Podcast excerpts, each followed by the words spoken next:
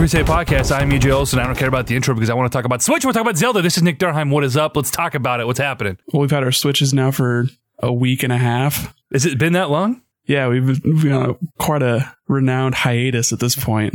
Longer than ever before. Well, you've been totally sucked into Zelda. Yeah, to the point where I had my desk like torn apart and my computer sitting on the floor in a random corner of my room, and then with the express intent of rearranging my room so that I could have a better sitting area for experiencing Zelda on my TV. And then by the time I got that hooked up and playing, I was like, every time I had any spare moment, I was like, you know, I could put my desk together. I could get my computer set up, but I could also be playing Zelda right now. So I had my priorities straight. It's true. And our only listeners, I'm assuming, have also been playing Zelda. So they probably wouldn't have had the time to sit and listen to us talk about Zelda. Plus spoilers and blah, blah, blah, and whatever. But here we are. I don't even know where we're going to go with this. Like I was telling you earlier, I had notes, things I wanted to go over. But I figured, fuck it, we're just going to get here. We haven't talked at all since, so we got together launch night of the 2nd. Got our Switch to about 11:30. And then we went home, we played a little bit of little snipper clips, a little fast RMX, a little Bomberman. We have not talked since then, and certainly not since I have started playing Zelda, which was only like 2 days ago, really. Right. You've sort of been an EJ and kind of not really been able to dedicate the time to actually start a long game like that. No, I've been very busy. I started it, and it just didn't grab me, and I said, okay, everyone's talking about how this is the best game ever, and I will just have to buck up, spend one day just playing through it and just force myself just so I can fairly evaluate it. Well, 2 days ago, I finally said, fuck it. I'm not doing anything today. I have all this work to do. I've got all these projects I'm in the middle of. I've got tons of homework to do. Don't get me started on how far behind I am in my current courses. But I said, fuck it. I'm not even turning my computer on at all today. That turned into, 6:00 on the 13th. That turned into about 50 hours without having turned my computer on, which has felt really fucking great. I've done nothing besides play Zelda and scan amiibos. It's been great. That sounds real righteous, especially for you who finds it very difficult to find yourself engrossed in games like you were used to when you were younger. It's really hard to become engrossed in anything anymore just because it's always nagging in the back of my mind. There's something more important I should be doing right now. Yeah, sense of obligation. I get that. Not that it stops me from spending my money with reckless abandon when it comes to video game accessories. Chasing that dragon. Yeah, you know. So, Nintendo Switch. We don't need to do a hardware review here because everyone knows what the hell it is. Everyone knows what it does. But let's give our thoughts. Let's talk about sort of our own personal experience. And I know our experiences between the two of us have varied quite a bit. So I'd say so. Yeah, well, we'll definitely get into that because I've had a really rough week with it. And I think that's what kind of hindered me from wanting to get into Zelda. Right. You've had an EJ week. You got the luck of the draw and got one of those kind of bunk Switches that the few and the far have kind of complained about. Oh, the dock scratching up your stuff, or completely dead on arrival, stuff like that. You've experienced it all, I'd assume. So there's obviously a number of different things that could go wrong. There are like widespread Wi-Fi issues where the Wi-Fi chip just doesn't work. Mm-hmm. There are orange screens of death, blue screens of death. We've got the screen flicker with the weird lines going through it. That's what I suffered for a while. But just like a hard reset fixed that for you, right? It was really weird. Yeah, I don't know. Cause I saw that video about with the flickering and stuff. I was like, that's pretty bizarre. And I wonder if this has anything to do with it. I bought several different Nintendo Switch cases because I wanted to kind of feel out what's going to work best for me, which accessories will I be able to fit, and will it all fit in my backpack comfortably, because I'm going to be taking this thing everywhere with me. I'm testing screens out, and I put the AC adapter, or testing cases out, and I put the AC adapter into one of the cases and zipped it up. And I think what happened was it was pressing real violently right into the center of my screen because it was a really tight squeeze. And when I unzipped it, opened it all back up and turned my Switch on, that's when the really dark colors started flashing. Oh yeah, your screen did not like that. No, I was like, okay. And then it started getting these sort of horizontal lines through it. And there was one really big line on about a third of the way across the screen, big vertical line, like a whole row of dead pixels almost. I was like, oh no. Oh no, jeez. I had a fucking meltdown. I was like, Sarah, my goddamn Switch is broken. It's broken and there's none anywhere in the world. What am I going to do? I reset it. It didn't fix it. So I was thinking, oh my God, is the magnet in my folio cover? Is the, because I have the little folio cover with a stand so I could like prop it up and play with the controller in bed. Mm. I was like, is the magnet fucking up the screen? Like, what's going on? So I did it. I did a full power cycle, turned the whole thing off, let it sit for about 10 minutes, turned it back on, and it's been fine since. Who really knows at this point? Nintendo's not saying anything. The people who broke down the Switch have no idea what's actually wrong with it. I mean, we kind of know what's going on with the Joy-Con connectivity issue, but beyond that, it's just... Nah. Well, even the Joy-Con connectivity issue, Nintendo has basically said, this is not a real issue. This is an isolated incident. We do not have widespread reports. Yeah, but you know for a fact, once they put out a different colorway of Joy-Con, that people are going to crack those open and discover, oh, the onboard antenna is conveniently placed a little bit differently on this set. Exactly. There's not going to say anything. Yeah, which is infuriating. There have been a lot of issues. People have had really minor issues. And did you see the banshee scream that the Switch was doing? There were a few reports of the Switch just emitting this insane high frequency like death rattle. Great. Now we have haunted Switches now too. Come on. A week into launch and they're already being possessed by poltergeists and other spooky spirits. I wonder how much social media is playing into some of these reports and how it seems to be more widespread than you'd think. It seems that every time I log on to Twitter, someone is like, "Oh, I've got another issue here," and there's a video or a clip or whatever, and it's like, dude, I know this is bound to happen with new hardware, but it seems so varied and sort of all over the map that it's like, dude, quality control, Nintendo? Well, I mean, you get a lot of horror stories with any hardware launch. It's just there's a lot more kind of moving parts with stuff that can go wrong with the Switch. Having two controllers built in that attach to the console itself. There's a lot of points of where a problem can occur and where people can experience a problem. And then they'll complain about it on social media, like you said. So everyone has a platform to complain about their thing that's happening. And I'm sure there's been myriad problems with other consoles. I haven't really been paying attention to console launches in the past like 15 years. Right, so right. What do I know? Maybe it is a little overblown. And considering how many units has been sold so far, I guess, I mean, we don't have numbers, do we? I think we have North American or Japanese numbers, but not North American numbers. Kind of tentative numbers, nothing like concrete as of now. They're kind of saying that the first 2 days they were outselling the first 2 days of any other console they've put out before in certain regions. So based off of that, you can kind of ballpark, oh, so that means over X amount in North America. And then the UK, they posted numbers, and in Japan, they posted numbers for a different period of time. So it's all like kind of varied. You don't really have a good indication of how much it's sold, but I would imagine it's been already well over 1 million. But I mean, that was kind of like what they projected, that they would have 2 million available in the first month. Right.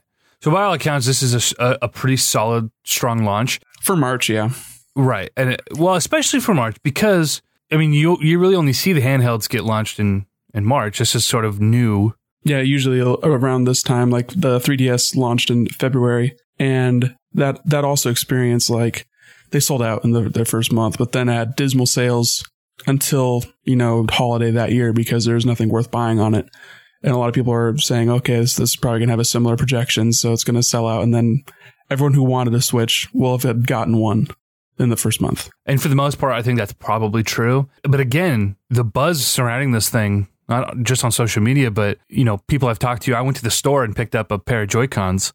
And I had literally 3 people come up to me when I was holding this thing and were asking me about it. By no means did they seem like, you know, informed gamers who were like, oh yeah, the Nintendo Switch. You know, one guy was like, oh my God, I saw the Switch. Have you been playing Breath of the Wind? And I'm like, yep, been playing Breath of the Wind. So people who aren't informed but are peripherally aware and are impressed and curious, you know, and I wonder how much of this is like sort of a psychological thing where the fact that there aren't any available, it's sort of causing certain people who wouldn't care about it normally to like, oh shit, I have to get my hands on this thing. Oh yeah, and that's definitely worked for Nintendo in the past. I mean, the whole zeitgeist behind the Wii and the reason why everyone wanted one was because it was constantly in the news as like the new hot thing. It was like the Tickle Me Elmo of 2006. Right. So the Switch, without nearly reaching the lack of supply that the Wii had, I mean, the Wii had several issues for causing it to have lack of supply, not to like... But there weren't even any lasers available. Like, just producing the things. They literally couldn't make enough of them. It was selling millions every month. But the Switch is made from mobile phone parts, and there's a lot of those. I don't think so Nvidia, many. When was the last time Nvidia had a shortage of supply? I don't know if they ever do, except for when they announce a new graphics card and they only make 100 of them, right? And they're all bought up by people who want to make a better version of that graphics card. Exactly.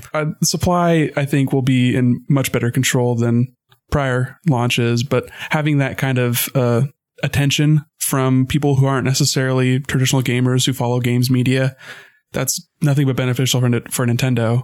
And that's a strategy that they've talked about incorporating, and they've sort of been doing for the past 10 years with the Wii, with the Blue Ocean strategy of if anyone who has a PS3 or Xbox 360 back then, they were going to get those, but they might also get a Wii, or that person's uncle who doesn't play video games could get a Wii.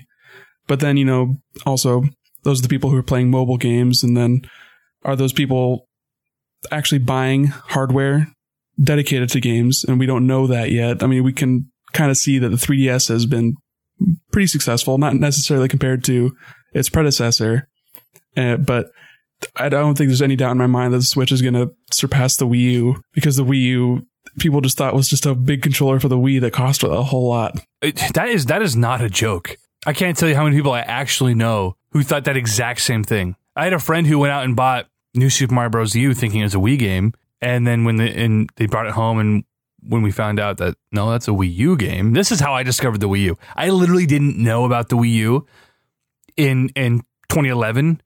I didn't find out about the Wii U until late 13. Didn't even know it existed. And so my buddy got this game and was like, oh, because we were a huge fan of New Super Mario Bros. Wii. Mm-hmm. Loved that game.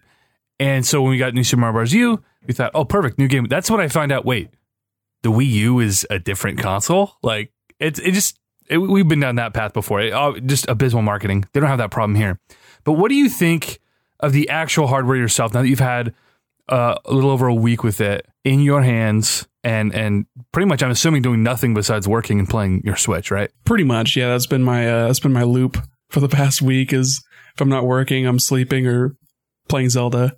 I haven't actually gotten around to buying any of the other games like Snipper Clips or Fast RMX, because I'll wait until I'm to a point where I would actually play them. Sure. But we did play those that first weekend that we got our Switches. Oh, yeah. And those are pretty enjoyable, and I'll talk about them when we get to that. But as far as the Switch hardware itself, it feels pretty good. It feels, when you're playing it as a handheld, it feels like a handheld. Feels adequately put together, and there's nothing wiggly or loose. Doesn't feel cheap. It feels very premium. Yeah. It feels like a quality product, which Nintendo has never done. Well, I mean, the DS Lite was pretty sleek, but it still felt cheap. And in retrospect, especially compared to this, it's this is I know it's all plastic, but it there's something about it. That was my first reaction, was this feels premium. Yeah, I get what you're saying. I don't know. The DS Lite never really felt too kitschy to me. And I even had the original fat DS, and that thing was straight off of a prototype block. That thing was just clunky and weird, but it was also indestructible. I dropped that thing down the stairs, hardwood stairs, and picked it up, and it was still playing. I threw it at my neighbor's dog. It just I think it left a dent in the stairs. I killed that dog. Oh God! But those things were disgusting, but they were built like tanks, right? And there's already you can go on YouTube, you can find someone doing drop tests, and it sustains as much as you would imagine, if not a little bit more. This seems a lot more akin to something like the Vita or something like the PSP, as far as it being a tech device and not just not a Mattel fucking gamepad like the Wii Prize thing was. Dude, yeah, that was rough. But this thing, it looks pretty cool. It's sleek. Detaching the Joy-Cons for that first time, that was as satisfying as you had hoped it. You spent months hoping it would be, right? Yeah, it felt pretty cool, especially when the system is on and you're going to click it back in, it plays the little switch noise that we're now Pavlovian trained. Pavlovianly.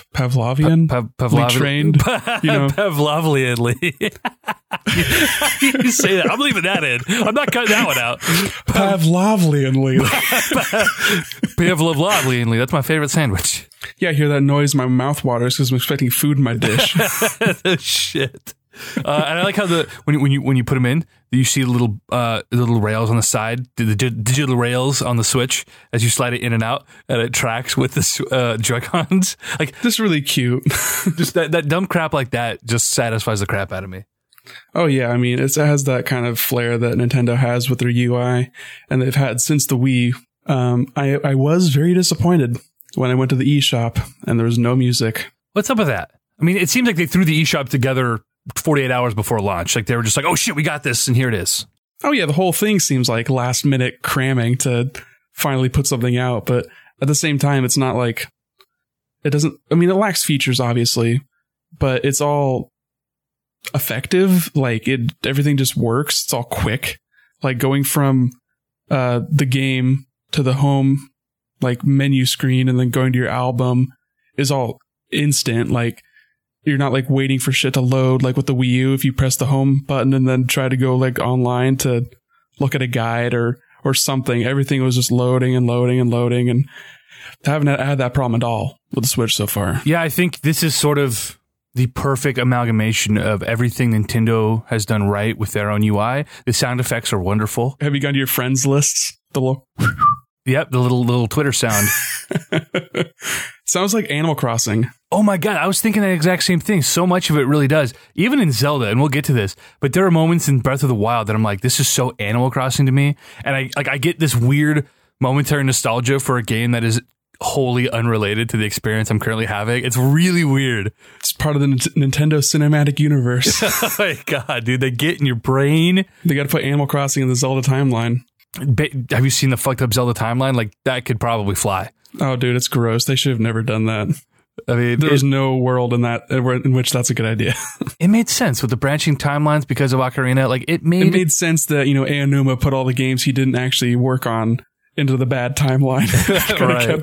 Kept them, you know, segregated from the real works. Well, that only makes sense. It's like all the villains from some of those, like the Game Boy games. Well, that's different because those were, you know, made by a different company. But right. No, yeah, I think the Switch, it feels good. Like I said, it feels premium. The Joy-Cons feel pretty good for what they are. I need to get this in my hands now. Just to... The clickiness on the buttons. No one had mentioned that for some reason. Everyone was kind of comparing it size-wise to the 3DS buttons, but there is a click to it that reminds me of like the Game Boy Advance SP or the OG DS.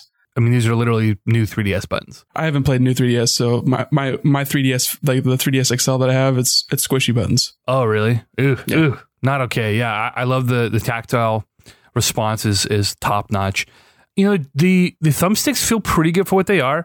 You know, at first, I was trying to play this in handheld mode, and I said to myself, this is like a critical design failure.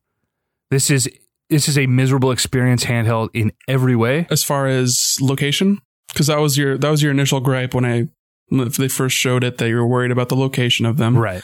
And then I think you mentioned that while playing it a little bit, that you didn't like the reaching for the right thumbstick or just the location of it. You felt like it'd be weird to grip. Has that been an issue for you at all? Or so the first week or so, I played it for about 45 minutes before bed every night. And I was using my folio cover propped up on my chest with the Pro Controller in my hands. And because I couldn't play it handheld, trying to get on the triggers, if you had used the triggers for anything, especially anything that required sort of instantaneous response, just impossible. Yeah, moving your thumb down while keeping a comfortable grip, you know, with the base of the Joy-Con seated in your palms, and your fingers wrapped around the ZL and ZR buttons, you literally just cannot get to that thumbstick. So after using a little bit more, I've gotten used to sort of using the bottom half of my thumb underneath the joint to control that bottom stick, which is really unconventional and probably not the way they intended it, but it almost works for me. Do you usually use the tip of your thumbs? Because normally for me, I'm like, I kind of vacillate between the two. I'm probably closer to that thumb joint than I am just the tip of it. Well, I mean, yeah, like I think depending on what controller I'm using, it's either the top end, the tip, or sort of that broad side, but it's all above the joint. Like I'm literally, I wish you could see this.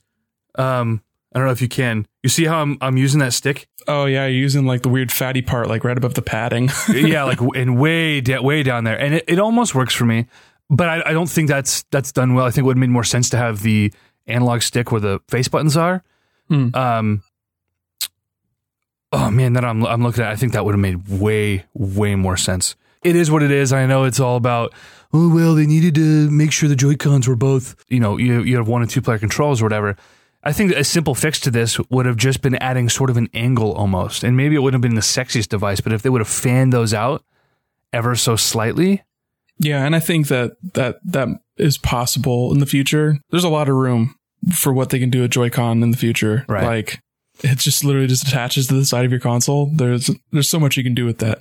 I have seen mock-ups, and like we've talked about before with the leaked blueprints. Right. Or what have you, with the talking about like, oh, the prototyping for the Switch with the grip that had angled slots so that when you did put it in, it would have it see at a more comfortable, like 45-degree angle that you see on the Pro Controller. Right. Or on, you know, conventional controllers from Xbox and PlayStation. And I could see that happening, but as far as the symmetry, I think that was that's like a big like pillar for what they want to sell the Switch for, in that it's 2 controllers that come with the console, which you don't see anymore. It's very, very centric to the idea behind the console itself, is having a couch co-op machine. I understand the reasoning behind it, and I'm not even disputing that. I just think it was the wrong decision. I think, in a lot, based on what I'm seeing on the internet. That's fair. I just have bigger complaints to the Joy-Cons than the stick placement. Sure. And as a handheld, though, this really does work, and it works better, despite my grievances. It works infinitely better than the 3DS. The Circle Pad was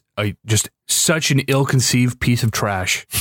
The Circle Pad fucking sucks in every way. So this is an insane leap forward. So I really can't complain. It takes some getting used to. It's not the most comfortable thing in the world. I still think the Vita is probably the most comfortable handheld in that respect, despite its very tiny thumbsticks. For what it is, I think it works really well. And I can't tell you, I know on prior pods, we talked about how if Zelda runs better on handheld, I'm going to only play it handheld.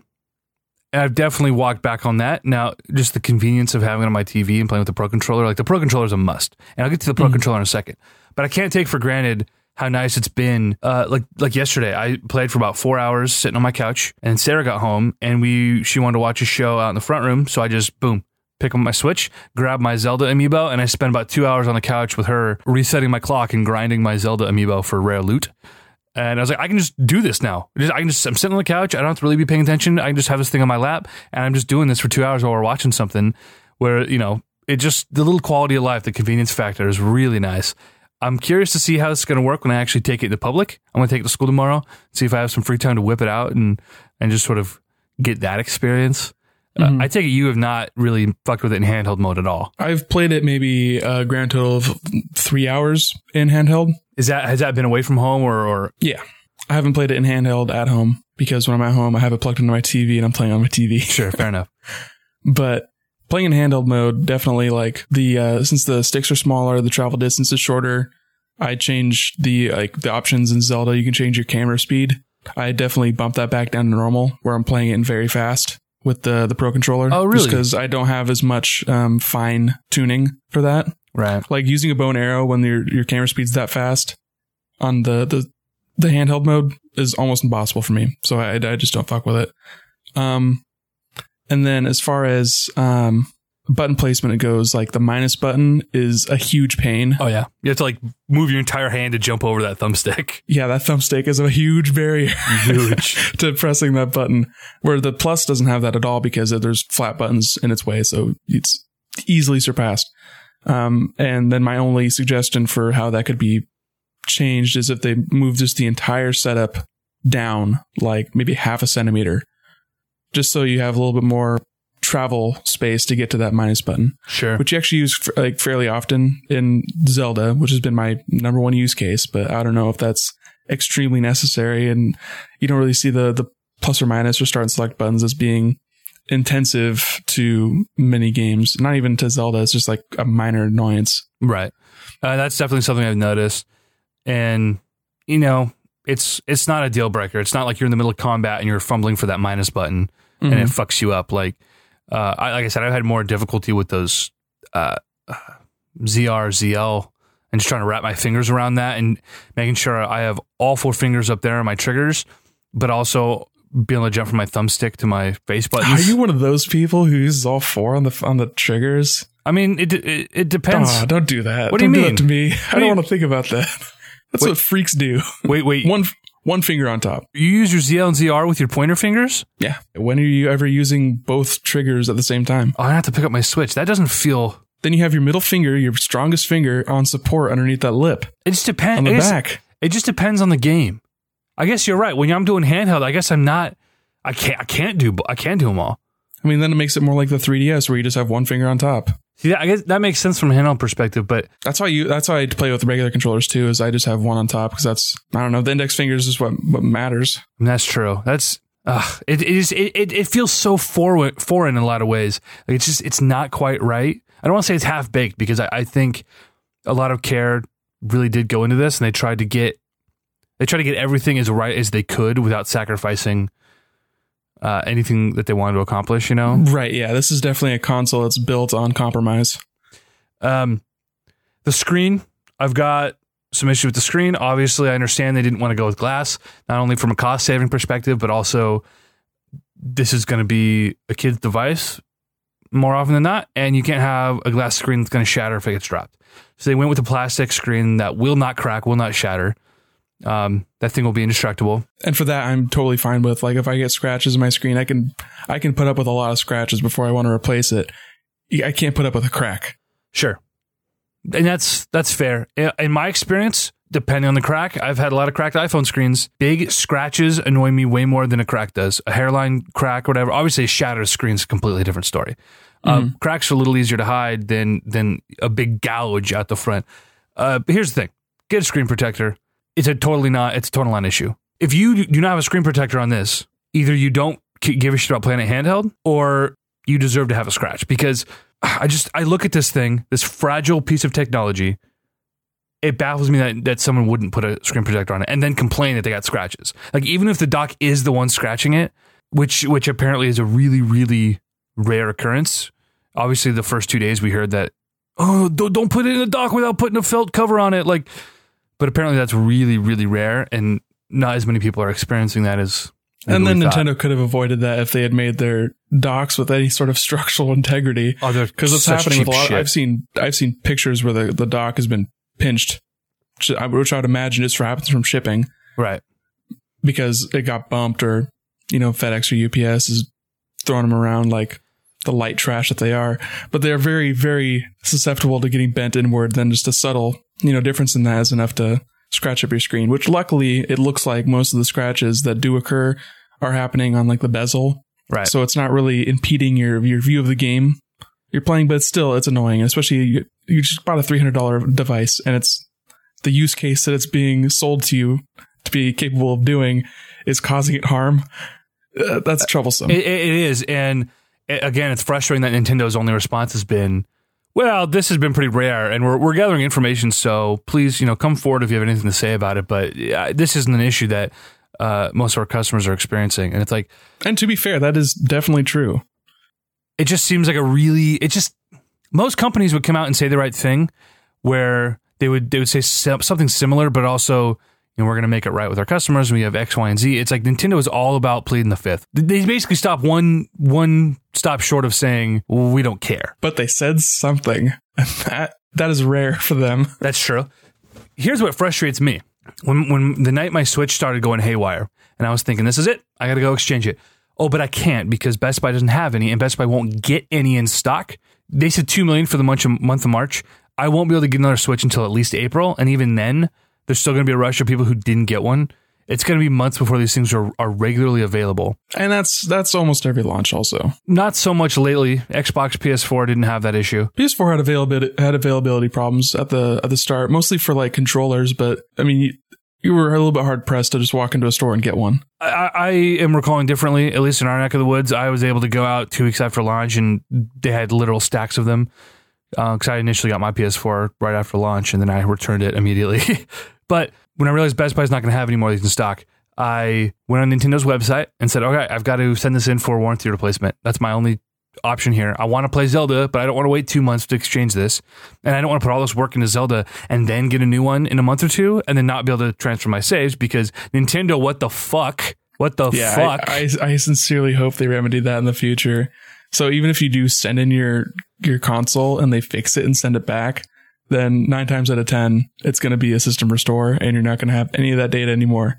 And you can't even go in and like transfer your save data to a micro SD, which it technically, like, it should be able to hold save data, but there isn't the detailed memory management to allow you to do that.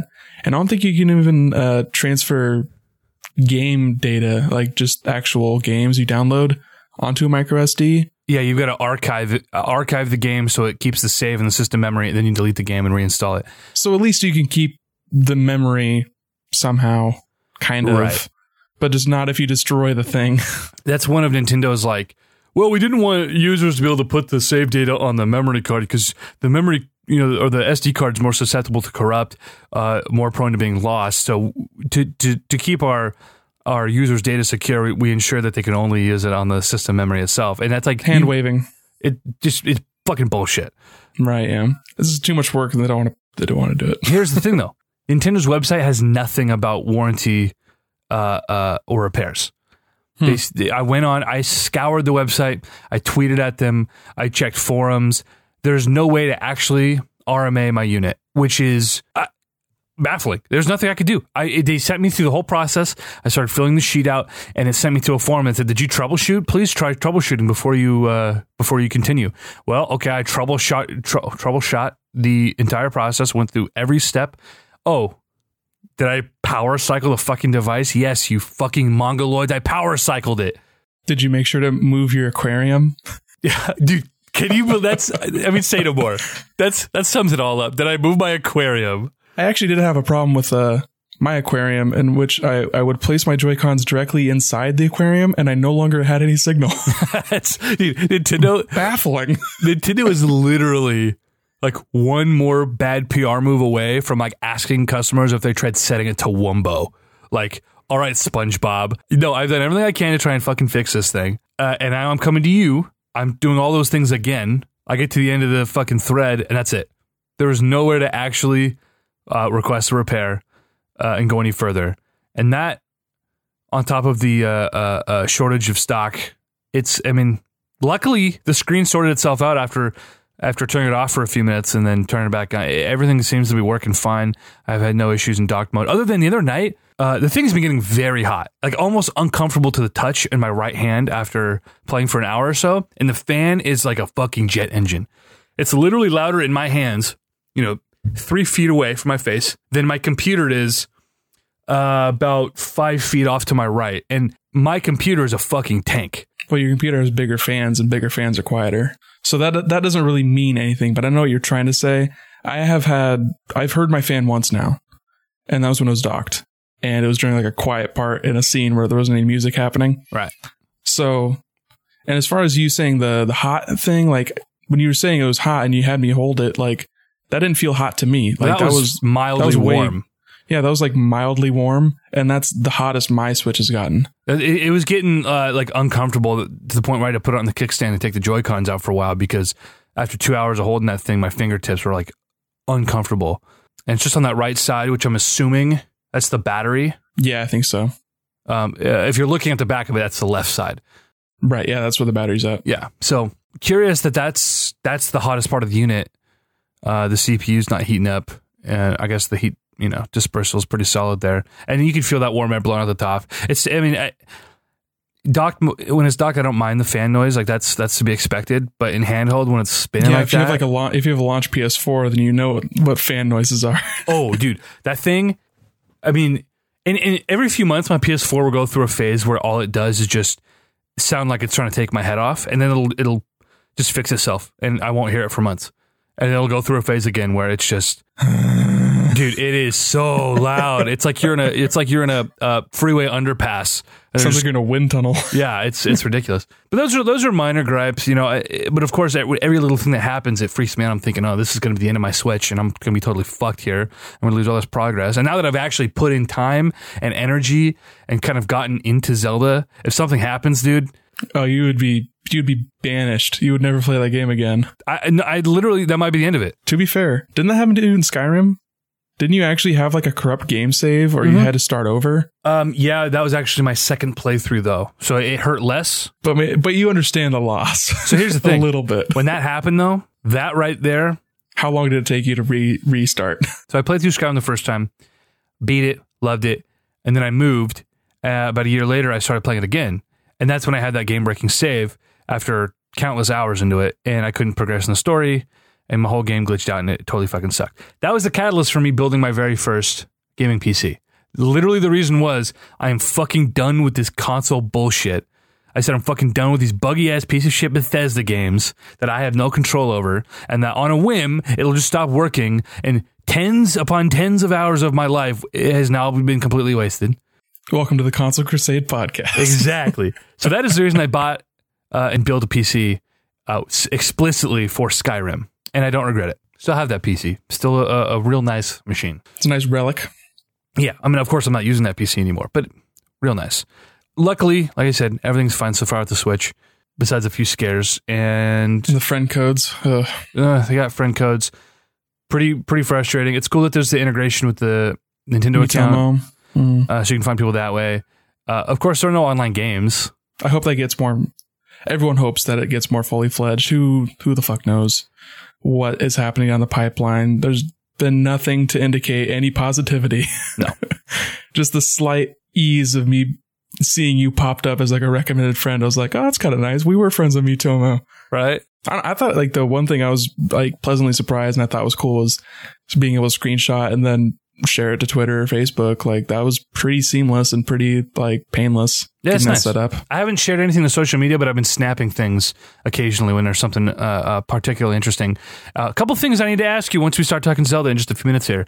But I've been screenshotting these things with the express intent of uploading to Twitter and asking all of you guys about them, because I'm like, what is this? What is this crazy thing? There are elemental dragons, Nick. Have you seen the elemental dragons? I've seen all three. There are three of them. There aren't four. I've seen two. I've seen the fire and I've seen the electric guy. I think there's only three. Dude, Shenron, dude, freaked me the fuck out. I was way up on this cliff and the thing literally, like I tried to jump on it. I was so close. I tried to jump on it, but I was just a little too low. Should we inject a spoiler alert before we stop right into that? We will. Because I feel like that might be... What do you mean we will? Like, are you doing post? No, hold on. Spoiler! A couple things I still want to complain about the Switch. All in all, my initial impressions, like that night we got it, was that this feels so quality. I'm so happy to have my hands on this thing. This is the future of video games. And that I do believe. Yeah, I believe that totally, yeah. We're going to get to a point where the technology is going to be so powerful... And as we see diminishing returns in power, like I've been saying that, I know. Finally agreeing with me. We're not there yet, and I think that's going to be a hindrance to the Switch when we're talking about mass appeal. That's going to be an issue. When we're talking third party, the lack of power is going to be an issue. We're getting to the point. The fact that in this little device, a fucking APU the size of, I mean, it's the size of a Post-it note.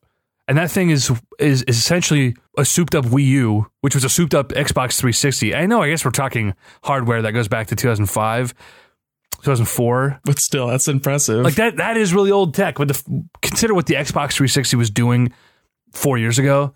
This is probably the most cutting-edge thing Nintendo's done in the past 20 years. Yeah. It's pretty amazing, all things considered. Obviously, even playing Zelda, the jaggies are unreal. Like, this thing... You know, anti-aliasing is not a thing on the Switch. It just doesn't have the CPU power. You can't do it. So you're getting a lot more of those jaggies and sort of the wonky effects, and you're seeing the seams a little bit. But I'm playing this thing in handheld mode. I'm like, I can't believe this is a freaking handheld game, dude. Like it's really amazing. And you know me, I'm a total graphics whore, but even that I'm able to forgive. Handheld's a different realm. You forgive a lot more when you're holding it in your hands. Even on the TV. It's not as noticeable as I thought with the jaggies and the wonky shadows. It never is. It's only when you're watching a video and you're not the one controlling it. That's when you really see it and you really see how bad it can be. But when you're playing it, it takes a lot more to actually pull you out and be like, oh, damn, why is the frame rate so bad? I wish it wasn't raining. The frame rate is pretty abysmal at times. It drops to like pretty rough. 10, 15. Yeah, 15. Like really bad. But sometimes it's like in the Korok Forest, it was particularly bad. If it rains in a really dense area, it gets pretty abysmal. But usually there's no rhyme or reason to why it chops. And you can be in a dense area and have no issues. And then suddenly you're in the middle of a desert and a bokoblin jumps down and it's like the whole thing fucking freezes. I would imagine it has something to do with the physics engine and what is actively having physics applied to it and how it decides how all that happens. It's all behind the scenes stuff. But I mean, rain also affects that, and that right. You're less capable of climbing. So that then kind of trickles down and affects the frame rate. If this were Sony or Microsoft or any number of third party developer, I'd be pretty confident that in the next month or two, we'd have performance patches and that most of the performance bugs would be completely eliminated. You know, if this were a Sony launch, 30 or 60 days from now, they'd find a way around the frame rate drops. This is Nintendo, though. I don't think that's coming. I think the way the game runs right now is the way it'll always run. I think that depends, because I've heard people kind of bandy about, you know, theories that the performance issue is not necessarily inherent in the game, and that it's more akin to it feels like to them that it has this it has a resolution hike when you have it docked, right? But it might not necessarily be getting the GPU boost that would be associated with it being docked. Like, it's not actually upclocking and running at a higher performance, and that the frame rate issues are more noticeable when it's docked because of that, which I think might have some merit. So we might see that in a patch in the future somehow. I hope so. I saw that Nintendo just unlocked like 25% more. There's like a boost mode for developers to take advantage of. Mm-hmm. Gives them 25% more GPU power, which is pretty significant. But also I read something about the Wi-Fi causing performance issues. Yeah, who knows? This is like, it just came out, so right. Bugs are more apparent when you have a use case or like a user base of 1 million people versus however many people they had in their quality control. All things considered, though, I'm very happy with this device. This has been an overwhelmingly positive, I don't want to say overwhelmingly positive experience. It's been a really great experience, and I'm really glad I have this. And, you know, everyone I know who's playing Zelda right now is playing on the Wii U. I'm really glad we're not playing on the Wii U. Yeah, I don't know anyone who's playing on the Wii U, so... Well, I mean, tangentially, I know Andrew bought Zelda for his sister, and apparently she hasn't even been playing it because she wants to wait and get a Switch and get that on Switch. Oh, God. So, I mean, I don't really know what, like, performance-wise, how it's any different. I know they cut a bunch of, like, the touchscreen features on the gamepad, which is weird. Like, they hobbled one of the biggest selling points that differentiate it, presumably to... you know, sell the hardware, trying to push the Switch sales more, but I don't know. That's just like minor anecdotal things. What do you mean touchscreen features? You mean the one thing you can do with the touchpad, which is name your horse? No, like originally you could view the, you know, when you press minus and you pull up the Sheikah Slate. Sure. That was just always available on the gamepad before, and that you could touch the touchscreen and place markers, place stamps and stuff. Oh, like on the demos, like E3 demos and stuff, you could do that? Yeah. And oh, wow. So they actually like dialed it back. Yeah. To make it more in line with the experience you'd get on Switch. Which I guess makes sense. Which is weird. But then like in the DLC, one of the vague points that's in like one of, I don't know if it's in the summer or the winter release, but it's something about map features. So who the fuck knows what that is? See what that means. Yeah. Means, oh, you could finally touch the screen, maybe? I don't know. Let's roll into Zelda here. One quick thing I do want to mention. The Pro Controller, when I first got my hands on that, I said, holy shit, this is my favorite controller ever. Oh, well, recency bias is a real thing. And also, no controller is your favorite controller ever. Well, GameCube is my favorite controller ever. But even then, that's not even a great controller. I wouldn't use it today for a lot of modern games, no. No, because the D-pad's inaccessible. The C-stick is a weird... It's too firm for some reason, and it doesn't match. Like, there's no way to grip it really. Yeah, and there's no second like left bumper, and there's no select button. Like, it's missing out a lot of things. It feels the best, but it isn't the best. For, considering the experience we needed it for, like that's my favorite controller of all time. Like the Wavebird, amazing. Yeah. Nostalgia. But we digress. Yeah. No, the Wii U Pro Controller initially, when I just feeling it, I was like, great heft, nice width. Wonderful sticks. Yeah, the Switch Pro Controller. You said Wii U, so. Oh, fucking, they're the same thing. Well, I mean, you just said great heft, so. That's true. The Wii U Pro Controller was light as a feather. You lose it in a strong breeze. I threw that at the neighbor's dog, and the dog ate it. So, the Switch Pro Controller, I thought the sticks felt very, very nice. The material was solid. And when I first got my hands on it, I said, dude, these might be my favorite sticks ever. Like, I might be buying a bunch of these and replacing my 360 sticks with these, or my Xbox One sticks. because we found out in the teardown that they were probably interchangeable. They were using the same mechanism, same shape and everything. So you should be able to theoretically pop them on, no big deal. After I used the controller a while for Zelda, I started experiencing like severe hand cramps in both my hands. And I tried to sort of suss out what it was that's causing that. And I got my PS4 controller and I got my Xbox One controller, and I just used them all and switched and was trying to figure out what it is. And I'm not exactly sure. I think part of it is the shape that my hands take. And when I'm holding forward on either of the analog sticks, my hands aren't just resting on the controller. I'm having to sort of hold the whole controller and hold all 5 of my fingers like in place and then move my thumb. I don't know if I'm describing this accurately. I understand what you're saying. It seems like you're like pinching your entire hand to do a simple movement where it just means moving your thumb for a normal person. Right. It's really unnatural, and it's something I've never experienced with a controller before. I've had this issue with computer mice. You know what I think? I think you should take your middle finger off of the triggers and just use your index fingers. So you're actually holding a controller like a normal human. Well, fuck you. Most of the time when I am with Zelda so far, I actually don't have any hands on the triggers because I've just been exploring and I'm trying to be comfortable. And, 3 hours of just holding the analog stick forward, I think would be sort of cumbersome. And I don't know, I would grow weary of that with a normal controller. To be fair, you've been holding forward a lot more than most people would with their experience with Zelda because you've been like mainlining the towers and just getting the map unlocked. One sec here. We want to issue a formal spoiler alert. So Leaf, if you haven't made, are you going to copy paste this in front of the Zelda or the dragon spoilers too? Oh, that's not really a spoiler, is it? I mean, I would say that's more of a spoiler than some of the story stuff. It's more of a spoiler than, say, spoiler alert, there's Kakariko Village in this game.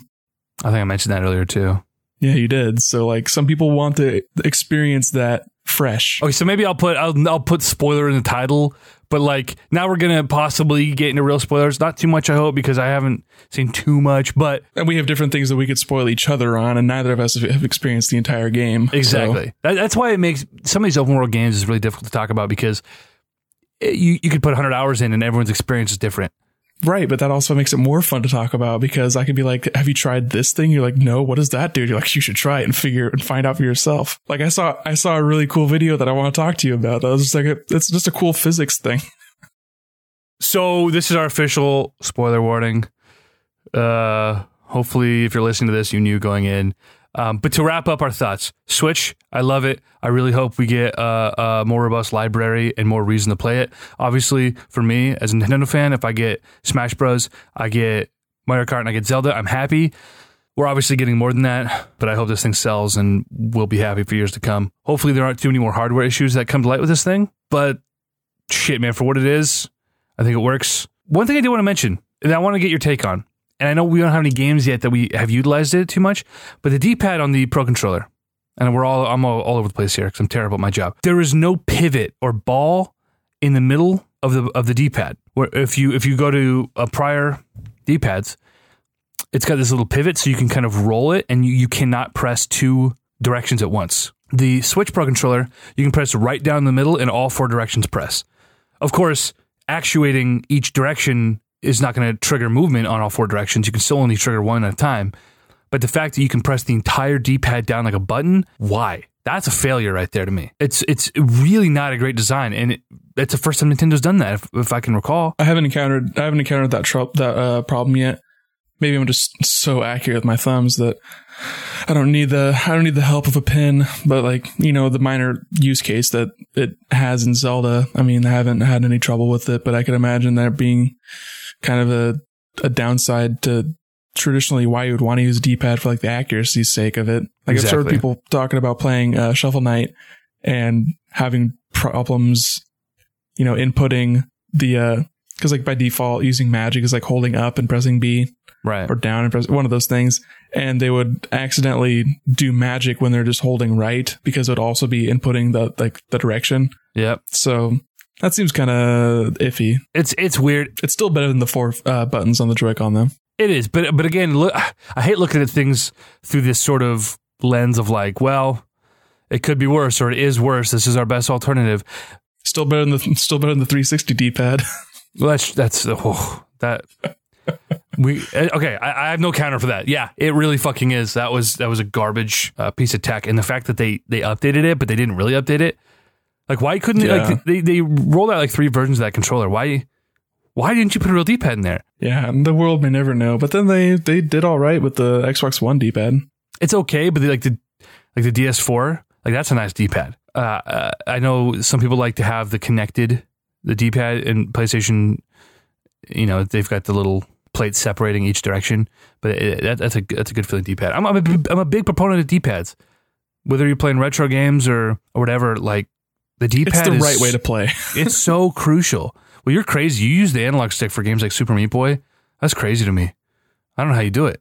Well, I mean, for that, you don't have to really hold up or down. It's just left and right. So it's really not that big of a difference. For me, it was just because I was playing with a 360 controller and the location that dictated how I played. That's true. All right. So we're getting into Zelda now. I feel like there's probably so much about the Switch we didn't mention, but whatever. There's not really much to talk about because it's in beta. Right. Well, that's the thing is I'm sitting here saying, oh man, I've had a really great experience with it. But I have all these gripes. Also you haven't. Yeah. I mean, I'm like, obviously between the screen wonking out and my hand cramps and, you know, it's been frustrating, but your neighbor's dog. The neighbor's dog ate my controller. That was the Wii you killed controller. It with a Switch controller. Yeah. I think we've all killed a dog once or twice. Let's be honest here. You know, I've been watching Dexter. He started off killing dogs. You really relate to that character, don't you? No, I really don't, man. That guy. Oh, because man. You're a sociopath. Yeah, I've got issues. I am mentally sick. No, Sarah's been watching it, man, before bed every night. It's fucking me up, dude. It's fucking up my dreams. It's not good. And here we are talking about it. Yeah. Switch, great. Zelda spoilers. Here we go. A little bit of a behind the scenes, folks. For those of you at home want to know a little bit about our process. Let me tell you about the Google Doc we have open. There isn't one. This is the thing is you and I haven't talked in a week. You were supposed to come to Eugene this week and cough, cough. And we forgot how to talk to each other. Also that. So sometimes we get a little tangential and we talk about Dexter. At least we don't have anything as great as the meme conversation. I got multiple messages from people saying that was some grade A meme talk. I was like, yep, that's what we do. There's the one thing I can have people remember me for when I'm dead and gone. Is being knowledgeable about memes. Dude, Nick Durheim's got the hot takes on those dank maymays. We are hitting 59 minutes and 36 seconds. We said we want to talk for an hour. Of course, this is not pod time. This is our record time, which will vary a bit. But we said an hour on the Switch. Nailed it. Perfect. Nailed it. So Zelda, we're getting into it. I have a lot of hot takes on this game, and you and I are going to disagree, but I have to preface this whole thing by saying I am so fucking glad that you found an open-world game that just bit you right in the ass and that you are actually enjoying. Like, you are experiencing what I'm not enjoying it because it's an open-world game, though. Open world, for one, isn't a genre, and describing a game as open world is like describing a game as 2D. It doesn't really do much for you. I get what you're saying. I think it says more than saying a game is 2D. Saying a game is open world, I think there are certain expectations with what an open world game is that you automatically know X, Y, and Z about this game. And Zelda definitely hits a lot of those tropes.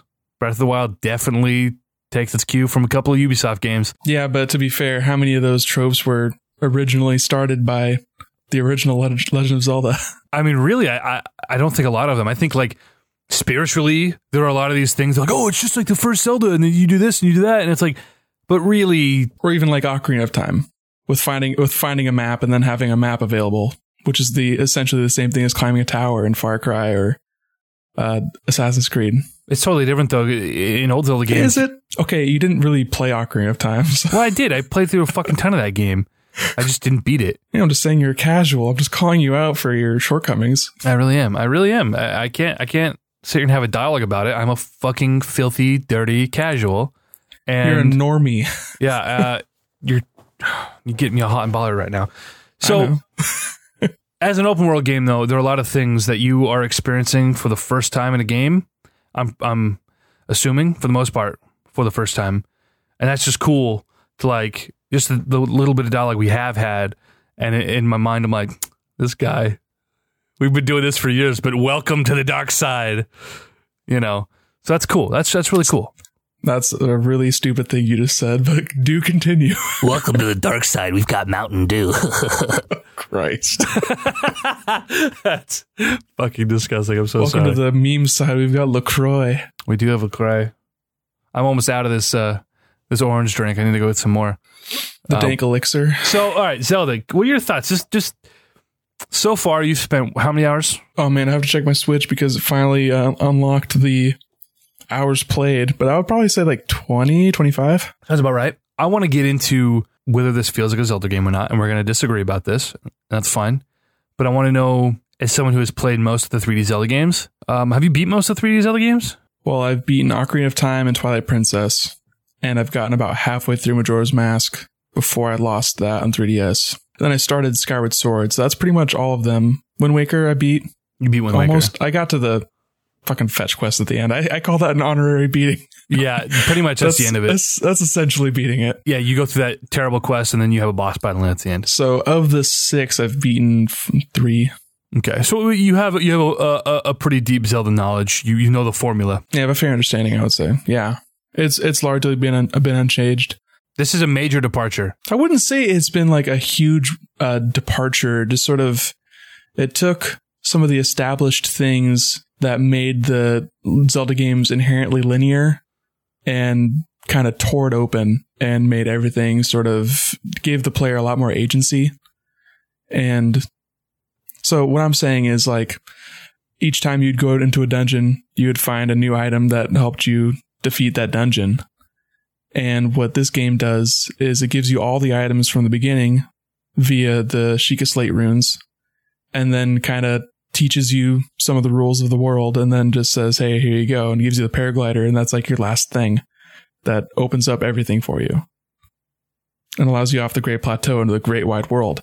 And then every shrine you go to, every challenge you face, you can accomplish by, you know, fighting it or by manipulating it with the cool physics-based things. It's like the Half-Life of Zelda games, which Zelda was the Half-Life of every game when the Ocarina of Time came out and kind of established what the 3D action adventure game was. I feel like in a lot of ways this game, and we'll get into the actual, my reasonings for this in a minute, but I feel like this game, I told you the other day, it would be quote unquote generic crap if not for the Zelda skin.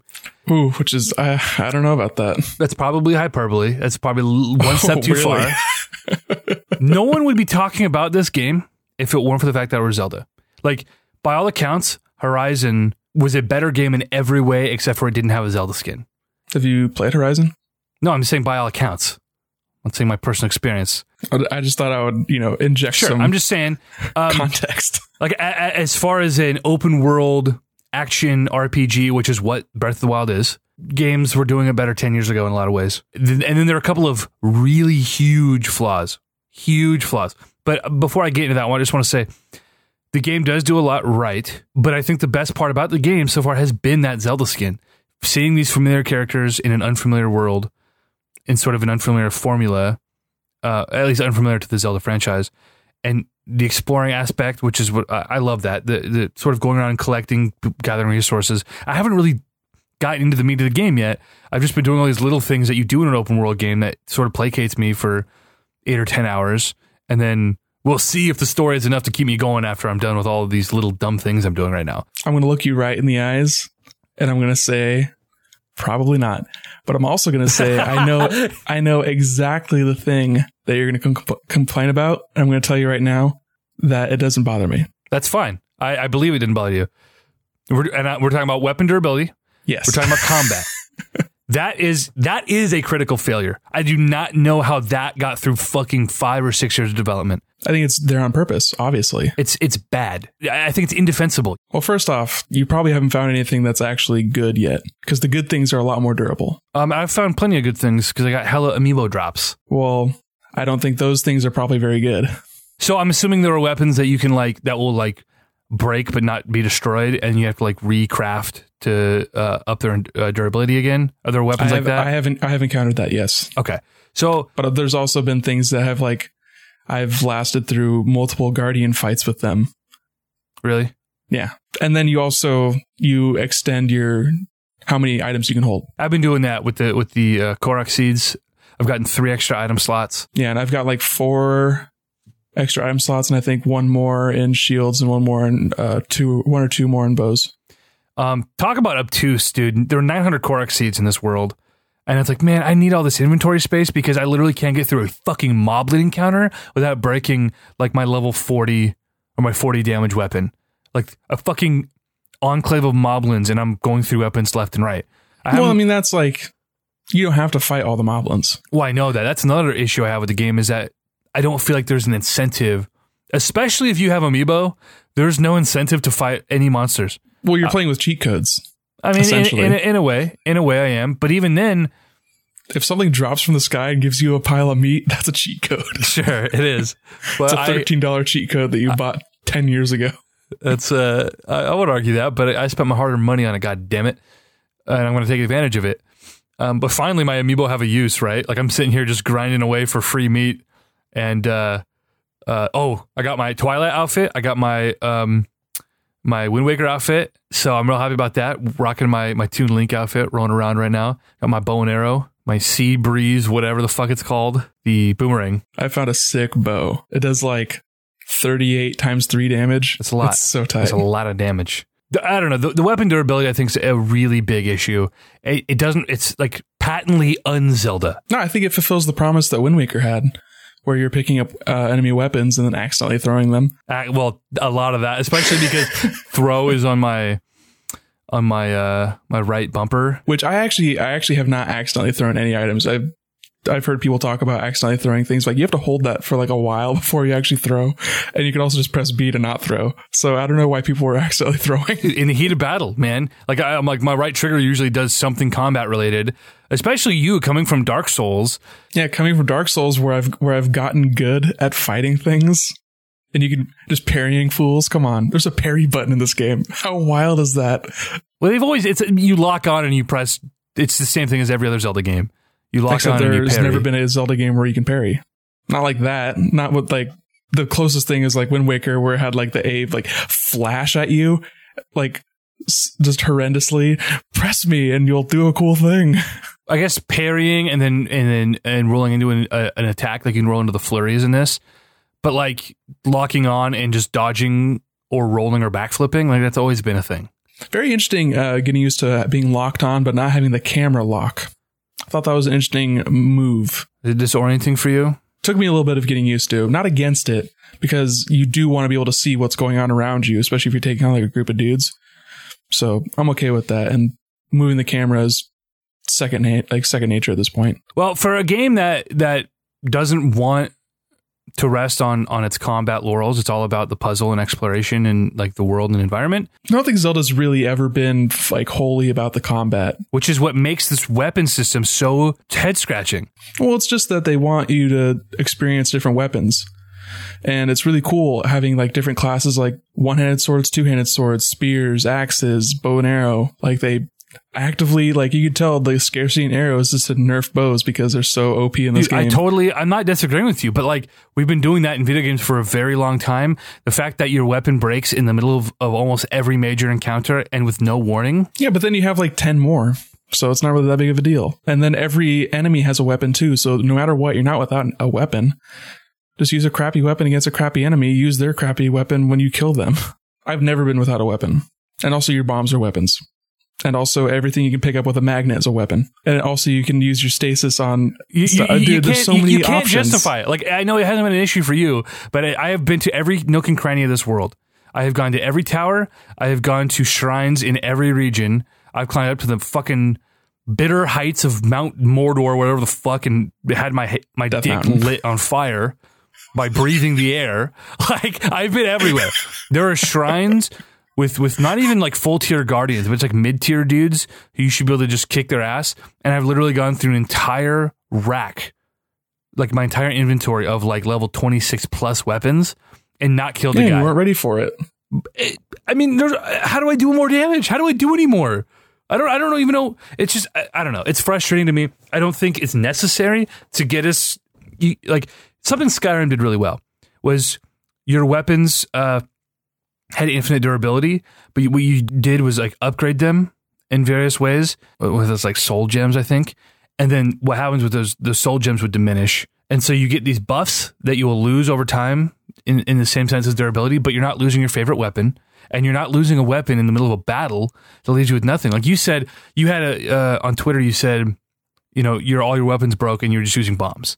The bombs do no damage. Well, I mean, you can upgrade them. And I was also, I was taking on a shrine that I had no business taking on. And if I was smart, I would have just left it for later, because I've taken on similar shrines now and they're a breeze. Like, I broke one weapon and then I had to throw away a weapon because I picked up two weapons off of the enemy. Just, cycling through them like that is it's just, it's not intuitive. It's frustrating. I think it just shakes up a convention that people get too attached to one playstyle. And I think it's interesting. Like, I definitely have favorite weapons that I save for, you know, special occasions. Like, oh, I know this does a lot of damage against a certain type of enemy and I don't face them very often, so I'm not going to use it willy-nilly. Right. So it's shaking me up in a way, because I frequently, like when I'm playing Dark Souls, there's a build that I go to and that's my way I play it. But I would not be against like challenging myself with a different way of playing it. I just haven't had the incentive to. But this game with the built-in durability was like a hurdle to get over. But then after I got over it, I was rewarded with various like type of play styles, like using a two-handed axe. You can't hold a shield while you're holding your weapon, so you have to rely more on dodging. So that opened up a new avenue to the combat, which, as we both said, is kind of bare bones, but that's Zelda. So Zelda combat has never been like the motive for playing the game.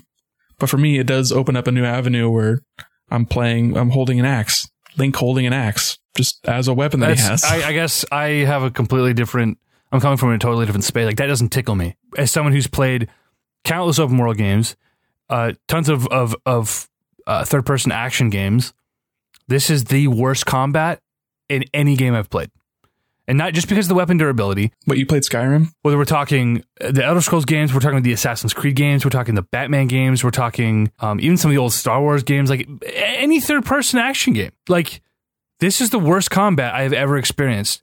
There are like some positive angles you can take on it. And obviously, you're very optimistic about this. Like, I get what you're saying. That's good that they give you the options, but forcing you, like saying, oh, well, it's good that your weapons break after every encounter because it forces you into a different play style. Like, don't force me into anything. Let me fucking play the game how I want to play it.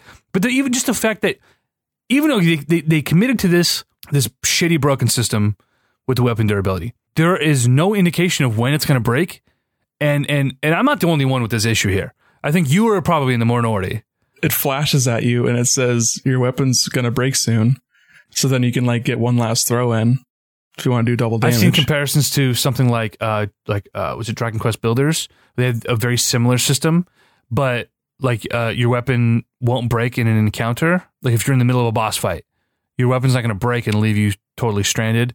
And you have a meter, so you know when this weapon's going to break. So if there's a weapon you want to save and you're going to an encounter that, well, if I knew my weapon's going to break in this encounter, maybe I'll use a different weapon. I don't necessarily need to. Waiting until you're two hits away from breaking, I don't think that works. I hope they patch that in. Like even just a meter. Why not a meter? Just a little bar on the side of each weapon. So when I check my inventory or look up in the top of my HUD, I can see how many hits I have, or even just a percentage bar. That's a little harder to sort of do the math on. Like, I don't know how many hits I have, but like, I've got 75% remaining, like at least a ballpark. Yeah, no, I wouldn't be against that, but as it stands, I'm not too entirely bothered by it, especially since it's so easy to fast travel and it's so easy to the autosave is very forgiving. And I've had points where like, oh, well, I'm screwed, so I die, and then I come back and I can approach the situation differently, or I can be like, oh, we're not going to fight that Lionel yet. That thing's way too OP. I'm not properly equipped. I need to buy arrows. I don't know. I just haven't encountered any head-bashingly why moments in this game yet. I mean, that's fair. I just don't think it's intuitive. I think it's bad game design. Like, I get what you're saying, and those points are all valid, but you can still hit all, you know, check all those boxes without having to handicap it in a way that's so infuriating for not just me, but that's all I've seen. Like, the one gripe about this game I've seen. I can just see it easily cascading into like, you can't just change one thing and fix it. Like, it, to me, it feels like it's built up like a house of cards, where if you took out the weapon durability, then you'd be encountering too many weapons, and people would be annoyed that you don't have enough weapon slots immediately. And then if you changed how that scales up, and then it's just everything's sort of built together. And for me, it's been balanced to the point where early on I was finding a lot of weapons that I would have to throw away stuff because I hadn't encountered the guy who boosts your equipment slots yet. So like that was kind of frustrating. But then once I expanded that a little bit more, then I was like, okay, I've got my bread and butter. I've got a sledgehammer, so I can mine without using bombs and blowing up fucking ore everywhere. Or I can have a Korok leaf if I find a raft and I don't have to like sacrifice that if I'm going to a boss battle. So everything's kind of been like progressing, and that sense of progression is rewarding. So I don't know if it'd be as easy as just saying, okay, weapons are more durable or weapons don't have a durability tax on them. Like, I'm not a game designer, though I have, you know, high vaunted sort of like aspirations to potentially be one someday, but I don't know what all thought went into the durability system as it stands. I understand your frustration. I have encountered similar, you know, points where I was like, oh man, I wish my weapon would have lasted a little bit longer, but then I just used the next weapon and it hasn't really affected me that badly. I'd be curious to see their justification for it, because I like, again, I get what you're saying, but I can't imagine that is like worth handicapping everybody else who doesn't care about that. Like, just the thought of pulling that Master Sword out, I've got a couple hearts to go, right? The thought of pulling that Master Sword out of Korok Village and... Spoiler alert, I haven't... What? I thought you'd been to Korok Village. No. Oh my God, I'm sorry. Well, there's a Master Sword. Thanks. This is the end of the pod, everybody. This has been the Console Crusade Podcast. Nick and I are no longer friends. I mean, like, I knew there's a Master Sword because they've shown it, and it comes with the special edition, but I didn't know there's a Korok Village. You literally said it earlier. Spoiler, there's a Korok Village. No, I said Kakariko. There's a place where the Koroks are. I won't tell you where it's at. Have fun finding it. It's a goddamn bitch and a bitch, dude. It is the worst thing. And it took me a very long time to figure out the gimmick. But I got there. Anyway, you'll find that. That's where the Master Sword's at. You can't get it right away. But I imagine when I get to the point that I can, I'm going to be really upset when that fucking thing breaks and I can't go through an entire encounter and use that, or whatever the system is for higher tier weapons. But what I've read on the internet is that there are no unbreakable weapons. Everything has a limit. Yeah, the one thing I've encountered is that if it breaks, you can go back and like craft it. And it's not even that good of a weapon, so I haven't even been using it. I think I threw it away. What was it? What'd you get? It's like a spear. Oh, okay. And I think it was like 22 or 28 power. Okay. Which, like, that's fine. I don't know what the durability was on it though. Just as it stood, but I've got much better weapons just from doing kick-ass shrines and obscure locations. How did you not know there's Korok Village? The tree spirit literally says, I'm going back to my village because my grandpa's mad at me. Yeah, I don't know what his village is. Wait, how did you find him to get more upgrades? I found him in the two locations. Because his second, so he gives me two upgrades, and then his second location is, says he's going back to the village, and I had to go fucking find his dumbass in the village before I could get any more upgrades. Yeah, but I don't know what village he's from. That's where he's at. He goes back to the Korok Village. But he doesn't say that. He says, I'm going back to my, like, my hometown. Well, how did you get, like, 10 upgrades if you didn't find his... I'm confused. Because you get, like, 5 from each, I think, probably. There's, like, you get quite a few, actually, from him. You get 2 upgrades before he leaves that first spot, and then he goes back to the forest. I got more than that, I think. Are you sure you didn't find him? No, you might, I guess you haven't. If you don't know about the Master Sword, I guess not. But after I found him, he disappeared, and I had to look it up and be like, where the fuck do I go? How do I find this guy? And he's only got 2 locations. He's out right outside of Kakariko by the bridge, and he goes back to the forest. And then he's north by a stable. Really? In Hyrule Field. What the fuck? Because yeah, he did. After I did 2 upgrades, I spent 3 seeds, and then he disappeared, and I had to go fucking figure it out, and that was just a bitch of an hour. Well, that's what happens when you play with guides. You don't know it's a spoiler anymore. Well, I mean, it's not really a spoiler. Well, I won't tell you what else you encounter there, but it's kind of cool. But then I had to leave right away because I'm way, way too underleveled, or underleveled, quote unquote. So I've got to come back after like 40 more shrines. That would be a very interesting thing if they leaned into the RPG elements and actually had you gain experience. That would be an interesting thing. They should have done that. I wonder if they toyed around with that idea. And then they realized that Zelda's not an RPG.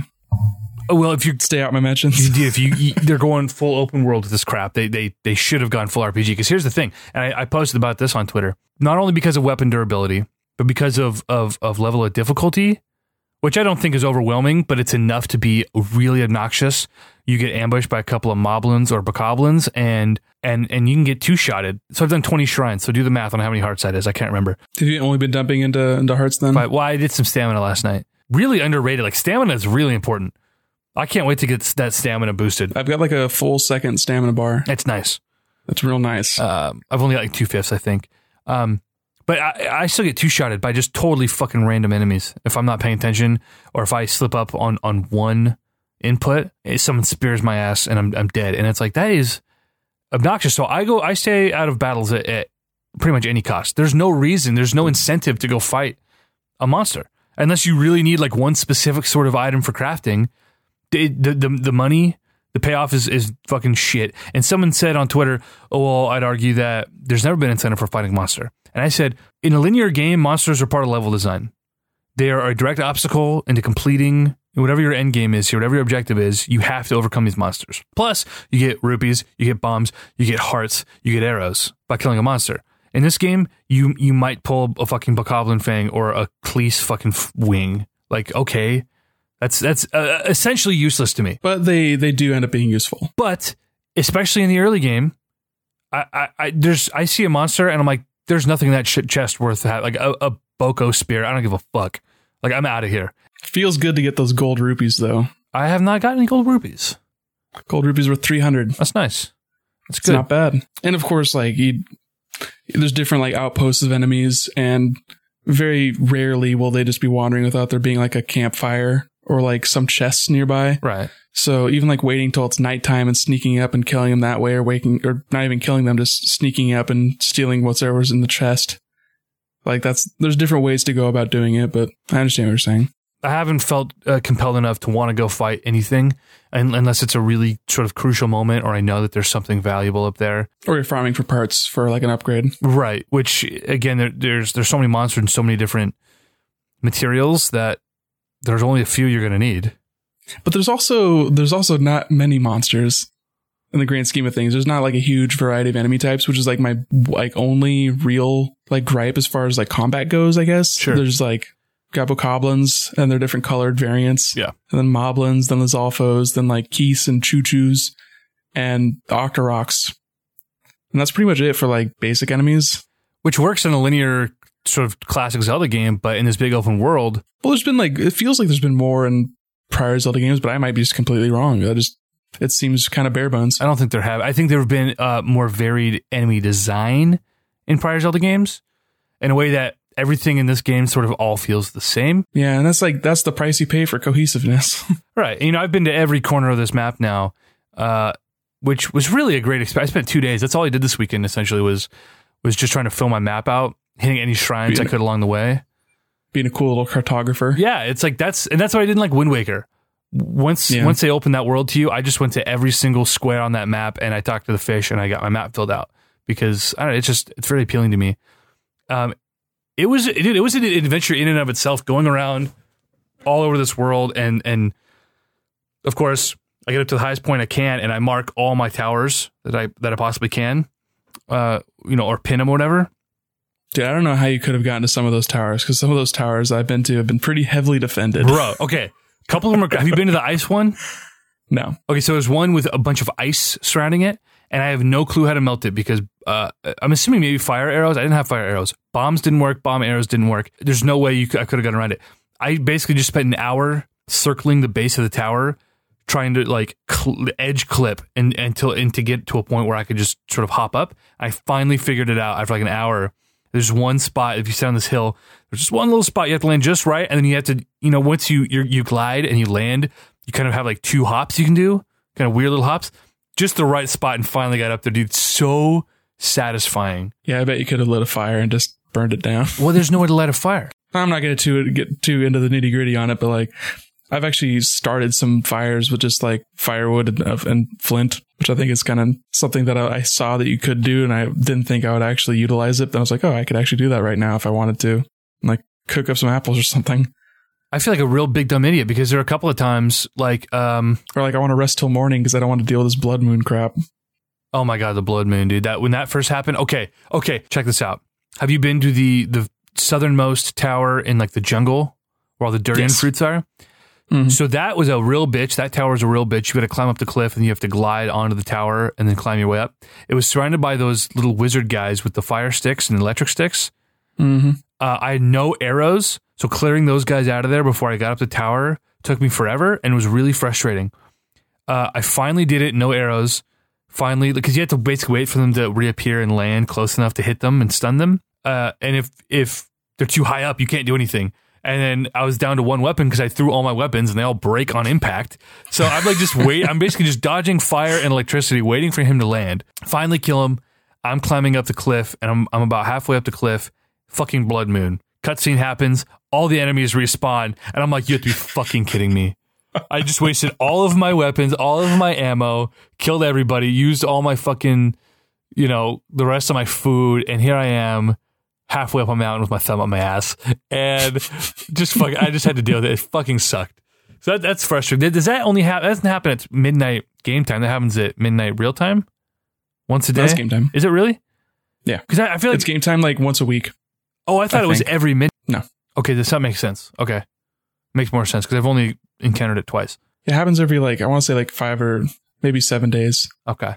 Because everything moves at a 1/60th speed or 60 times as fast. So like a minute in game is an hour. Yeah, that's one thing I wish that they would have dialed back a little bit because, you know, you start at the base of a tower. By the time you get to the top, it's taking you like 4 hours game time. And it's a little disorienting seeing that moon fly across the sky as you're just sitting there chilling. I think it's fine. It's long enough that like because really it's nighttime for 8 hours. Not even that. It starts getting like light out at like 5 a.m. in game. Right. So like it's pretty quick. I mean, it's really quick. That goes by, you know, just a few minutes. So it's just a little weird. And I don't see the point necessarily, especially since you can rest at any point and essentially travel to any point in the day. Well, you only rest at fires, and you can't rest when it's raining unless you find cover. Oh, really? I didn't know that. Yeah, rain will put out a fire. I have not rested at any point in the game so far. I have no need to. I think I've rested once, but that was just to refill my hearts before a dungeon. So I haven't gotten to any of the Ultra Beasts. You know, I when I was out in Gerudo Desert. Pokemon. Nice. Oh, wait. Divine Beast. There you go. Okay. Whatever. Same fucking difference. Yeah, I haven't gotten to that point. I've run into a few of them. Like there's a guy up on Mount Mordor. Death Mountain. He's just chilling. Is he a turtle? What is he? Looks like a chameleon. Yeah, okay. There's some sort of reptilian creature of some kind. Okay, Alex Jones. Turning the freaking chameleons gay. What else? The big giraffe thing. There's a bird, a camel, an elephant, and the chameleon. Camel, yeah, that's the one. The bird, yeah, I've seen the bird flying around. The elephant, where's that one? The fourth one. I haven't seen that one. Light spoilers, Zora's Domain. Okay, so I haven't been to Zora's Domain yet. It's right. It's real rainy over there. Is that way up in the top right corner of the map? No, it's like mid-right. It's in like a big like crater lake kind of situation. Okay, because I haven't stumbled across it. I haven't. It's like southeast of Hyrule, like the castle. Fuck. Okay. Is it close to the castle? Not really. No. Okay, because that whole midsection. There's like there's a direct road from like Kakariko to it. It kind of paths you. It wants you to go counterclockwise and do all the Divine Beasts in that order. Oh. So if you like follow all the story beats and like kind of go to the closest point. Every time you get a new quest update, then you would pretty much go from Kakariko to Zora's Domain. Oh, see. And then like as you're approaching the tower for that area, there's like a bunch of Zora that are like, "Hey, are you Hylian? We want you in Zora Domain. We need your help." Oh, you know what? Okay, so check it out. Because fish people will come yell at you. Here's what happened: is it pathed me up to Hateno Village? Is that what it's called, Hateno Village, where you meet Impa? That's. I wonder how I missed the Zora thing because it wasn't until meet Impa. Impa's in Kakariko. You meet her sister in Hateno. Oh, Hateno is the one where the laboratory is. The Loli's at. And yeah, you meet the old lady in the little girl's body. As I said, is that her name? What's her name? Pura. Someone that starts with a P. Okay, yeah. So I get it mixed up with Impa's daughter is a really similar sounding name. Her daughter's name is like Puya. I don't know. I haven't encountered them yet. But I got up there and then they sent me off on a quest and I said, fuck this quest. I'm going to go fill my map in first. And that's what I did for, you know, 9 hours of game time the last 2 days. Oh, no, do that quest because then they'll give you even more to do because you get a new rune. Oh, yeah. Your last rune. Yeah, I should have. I really probably should have. Oh, dude, there's no way I'm filling out that index. What's the... What? Tell me so about it. Spoiler alert. Okay. You get a camera. For your Sheikah Slate, which then you could pull up and take pictures of enemies and like food and creatures, which then when you upgrade your sensor, because you have that sensor that beeps annoyingly every time you're near a shrine. Right. which you can turn off. Oh, I definitely did. But you can also set it to a certain thing that you've taken a photo of. So say you're like looking for hightail lizards.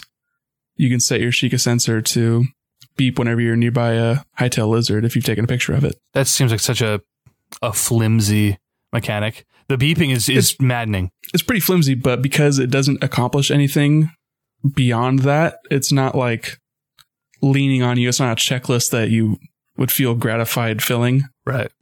So it's not like triggering me unnecessarily to try and take pictures of all these goddamn butterflies. See, what I want to do is I want to go through now that I have my entire map filled out, is I want to start in one corner and I want to go get all the Korok seeds and I want to get all the shrines. And I don't want to start the game until I have like max inventory and like all of my hearts and a couple of stamina wheels. And I know that sounds awful. That's how I play my open world games. Like I feel so overwhelmingly compelled to do these things. And so far it's been working. I've had a lot of fun. I've only done 20 shrines, but I filled out my map and I've only gotten like 12 Korok seeds. So I have a long way to go. There are 900 Korok seeds. But yeah, when I first heard 900 Korok seeds, I was like, no, I refuse to believe this. But there have been some that I've like passed over. And those are the easy ones that you find at like the top of mountains and stuff. You just pick up a rock. But there's so many that are just at the top of like a tree and there's a rock. And you're like, what? Damn it. Right. You gotta climb more trees. Seriously. No, I'm honestly just going to, I got the Breath of the Wild Deluxe guide. I'm just going to whip that out and just go down the freaking checklist. Oh God. Dude, I want my inventory space, man. I need them all. Yeah. But what's the point of doing it from a guide? You're just doing a chore at that point. You're taking out the core exploration and discovery of it. Bro, I've already done that. I spent 9 hours exploring the world, and there's probably a lot I haven't hit because I was obviously, you know, I had a pin and I kind of... Yeah, if you're beelining it to towers, then you're going to miss a lot. Right. Obviously, you missed an entire domain. Yeah, well, no, so I knew I was close because I got up to the top of that tower, and I don't know if have you been to the top of that tower where the Zora is stuck up? Yeah, there's Zora up there. Yeah, and he's like, go talk to the captain, help me out, whatever. Points to the bridge, yeah. There's a little cutscene. I didn't go down. I directly glided right off the top and towards my next tower. So have you even encountered any voice acting besides the old man? Yep, and I will not tell you the ones I've encountered because they'll be spoilers, and I'm now confident you have not encountered them as well. But yes, plenty of voice acting. How do you feel about the voice acting? The ones I've encountered so far haven't been bad. The King was good. Zelda's been fine. King wasn't very good. I mean, it was fine. And I do not like Zelda's voice that much, especially compared to some of the other ones that I actually do like a lot more. Zelda sounds very sad. It's just very sort of, that's another bummer is the fucking, the memories. I haven't gotten any memories yet. I've gotten 3 memories. 4? I've gotten like 4 memories and they haven't been in order. And I don't want to watch them when I get them because I want to wait until they're in order, but I am compelled to watch them because I just unlocked it. So. That's a minor bummer. I mean, I can't imagine they're going to be spoiling anything. Oh, no. They're all kind of disparate and at different times, but I'll see it all in order once I do have it all unlocked. It's interesting to kind of try and piece it together. I've only gotten 1, and I won't tell you where or what. But it was kind of cool. I like Impa was good. When she's telling you that story, that was fine. And Impa was okay. It didn't stand out to me as being bad. Like it wasn't Final Fantasy X. It wasn't Symphony of the Night. Oh God, that's an all time. What is a man? It's just what's the line we used? A miserable pile of secrets. It's just sarcasm. All time, dude. Worst voice acting. Hey man, that game came out in 1997. It was a long time ago. I don't fucking give a shit. Guess what else came out in 1997? Like fucking Toy Story. Now, what year was that? Toy Story isn't a video game, I mean, I don't give a fuck. The voice acting is voice acting, man. I'm sure Konami couldn't afford to hire Tim Allen and Tom Hanks to voice in Symphony of the Night. To be fair, I'm just saying, like, there was a style that they were going for. They probably found, like, the 3, like, English-speaking actors in Japan at the time and were like, hey, we'll give you, like, $30 to voice over this pixel art game. Sarcasm. It's so bad. It's just so good. I saw people complaining about the voice acting in Breath of the Wild. I saw them complaining about it online. It just really hasn't hit me yet. It just seems fine. I'm more like in awe that there's voice acting in a Zelda game and kind of weirded out to be sort of scrutinizing the performance, you know? So you're not holding it up to industry standards because it's a Zelda game? You hypocrite. 110%. I would not play this game if it weren't didn't have a Zelda skin. And I'm just saying, like, the voice acting for me has been kind of weak, and if it wasn't there at all, I probably wouldn't be like, I wish this had voice acting. Well, no, because no Zelda game has, so we wouldn't miss it. Yeah, so, like, why put itself in the context of voice acting if it's not going to be strong? That's my one point against it. Are there any performances I should be looking out for in particular? Or should I just see what happens? I really liked the Zora voice actor. Okay. Which ones are particularly bad? I thought the king was fine. The bird. Haven't encountered him yet. Bird guy's bad. Bird guy's bad. The past bird guy. The OG, like, hero dude. Do you have any context for the story of, like, what happened 100 years ago in game? I mean, other than Calamity Ganon coming over. So, like, I don't want to story spoiler you. Yeah, don't. Okay, bird guy. Yeah, I don't know. Just think bird guy. And that's what you have to look forward to in 10 years when you get all the Korok seeds. Yeah, 10 years. Link gets sealed away and I wake up. That's all I know. Yeah, because that's what the king kind of tells you. But he tells you about the Divine Beast too, doesn't he? Or did you do the Impa thing? Yeah. The Divine Beasts were created to... Yeah. You learn about that briefly. Okay, so light spoiler, I guess. They are piloted by 4 people of different races. So there's a Gerudo champion, a Ruto champion, a Zora champion, and a Goron champion. Okay, that makes sense. That are piloting them, and then it's up to Link and Zelda to, you know, fuck up Ganon's shit. Hell yeah. Well, I'm excited to get into it. How far are you... If you had to guess, how far are you from, like, beating the story? If I'd mainline the story, I'd say I'm a little under halfway there, because I've done 2 of the Divine Beasts, and then after that would be Ganon, presumably.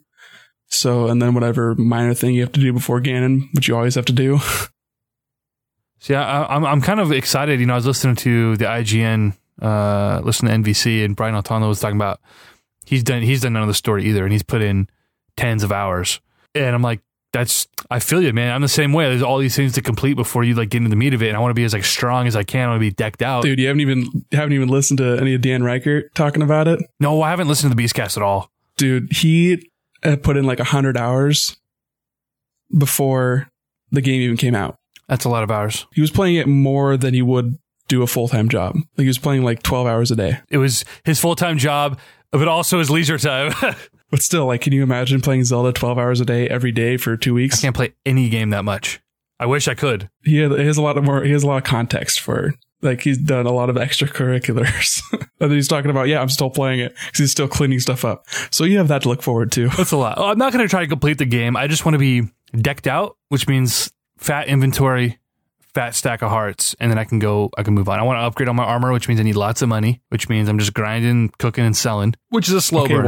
Walter White. You know what I'm saying? I'm selling that fucking blue ass durian fruits. Spoiler alert, did you know that if you cook 5 durian fruits together, it gives you 26 extra hearts? That's a lot. Bitch, dude. Bitchin'. I don't know why I said bitch, dude. It's bitchin'. That's what I meant to say. What armor sets are you rocking right now? So far, all I've been able to buy are the 2 sets from Kakariko and Hateno. The Sheikah, the stealth armor. Yeah, and the Hylian armor. Tell me how upgrades work. I finally finished out my climbing set, which I was very stoked to find the pants just random. I just stumbled across them in a shrine. I was very happy about that. Is that the Bret Michaels hat? Yeah. Yeah. My man, rock the cool sleeveless shirt. Like, it's not a tank top. It's like a muscle shirt. Oh my God. Dude, it's so sick. It gets even more Bret Michaels. Yeah, like the actual shirt. Yeah, dude, it's great. I got that full set. I'm working on finding some, I think it needs sunset butterflies or sunset dragonflies to upgrade the pants that I need to get to the 2nd so I can get it to the 3rd. I finally found the 3rd fairy fountain so I can do greatly upgraded. I'm assuming there's probably more. So tell me how it works. You find the fairy fountains, you pay them off, and then... One-time payment, and then they upgrade them for free, or do you have to upgrade, you pay for each upgrade? You pay in monster parts. Oh, that's it. Okay. To upgrade. Okay. So, and then there's been some things I found, like I found something called like a barbarian like headdress. It's like this cool skull thing, and it boosts your attack as its buff. And what that needs to upgrade is Lionel parts, which... Tell you what, those are kind of difficult to fight. Oh, really? They're much more like mini bosses. They have like 1,500 to 2,000 health, and they can pretty handily destroy you. Like their hits are like maybe 8 or 9 hearts each. Oh fuck! Yeah, so like they mess you up and they take a while to beat down. And then I found another thing that was effective against guardians defensively. And then there's also an armor set that you can buy that's effective against guardians, which I might end up buying also.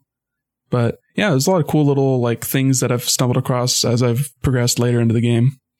Are you able to upgrade weapons for better attack power? I assume so, because I have found weapons that have upgrades already applied to them. Right. Such as higher attack power or higher durability or what have you. Right. Or like I've had spears that you can throw further or bows that have like a scope basically when you go to aim down them. Have you gotten any boomerangs yet? Yes. It's real nice. I like the boomerangs. Giant boomerang's kind of tight. Yeah. When I had one of those, I was like, I want to keep this forever. But then I was like, I don't want to have a two-hand melee weapon. They're also not very durable. You're throwing those things around. You get like 4 hits and they break. Well, the giant boomerang I've had more than that. The wooden ones definitely break a lot quicker. I've had like the Lizalfos boomerang, little dragon teeth or whatever the fuck they're made of. Yeah, I've had a few different tiers of those, which is kind of cool seeing the design for them. Like I think the highest one I've seen is like a tri boomerang, so it has like 3 points on it, and it's for like 28, so it's actually pretty good. But it's one-handed when you're attacking, which is nice. Right. See, I just like the different weapon classes. They're all kind of varied and kind of cool in their ability to interact with the world. Like having a sledgehammer to break open boxes or break open rocks to mine for them, but they're not very good at like fighting, so they're just not very strong. Right. It's kind of cool to have that varied capability beyond just combat. Like you're talking about the wizard dudes that have like the rods. Right. And they like drop them, and then you just have like, I can just throw fireballs now for a little bit. That's kind of tight without having a dedicated magic system. Yeah, I didn't consider that. You had magic in prior Zelda games, almost like all of them, right? And you don't have any here. Yeah, no like magic potions or anything like that. Nothing to hate. No green bar beyond your stamina. I mean, that's kind of I guess comparable.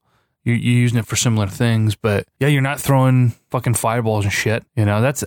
I didn't even think about that. You do get something sort of similar to spells when you beat Divine Beast, though. Okay, like extra runes or what? Something like that. Okay, and no spoilers. All right. Yeah, I won't tell you. You're being coy. I can see it in your face. At least one of them, you would be like, "Oh man, I wish I would have done that before trying to get all the towers." Really. Yeah. Oh, yeah. Yeah. Tell me. So what does it do? Tell me what it does. I don't know if I should. I feel like that's a spoiler. Is it? But I will say... Does it aid me in climbing? Oh, fuck. He's nodding, boys. He's nodding. Shit. Because, I went through hell trying to get to these towers. Some of these, dude, the one in the... I know. Are you talking about the ice one? It'd be no problem if you had this ability. Fuck.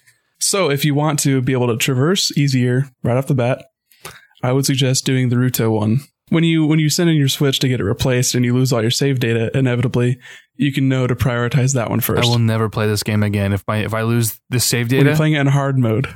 That won't happen. For $20. This game is difficult enough. Why the hell do I want a hard mode? If hard mode came if they got rid of the durability, I would play it. I don't care how hard the game was. I can only imagine if you play a game for 100 hours that you would be good enough at that point to play a hard mode. But what's the incentive? I would hope. I play games on easy usually.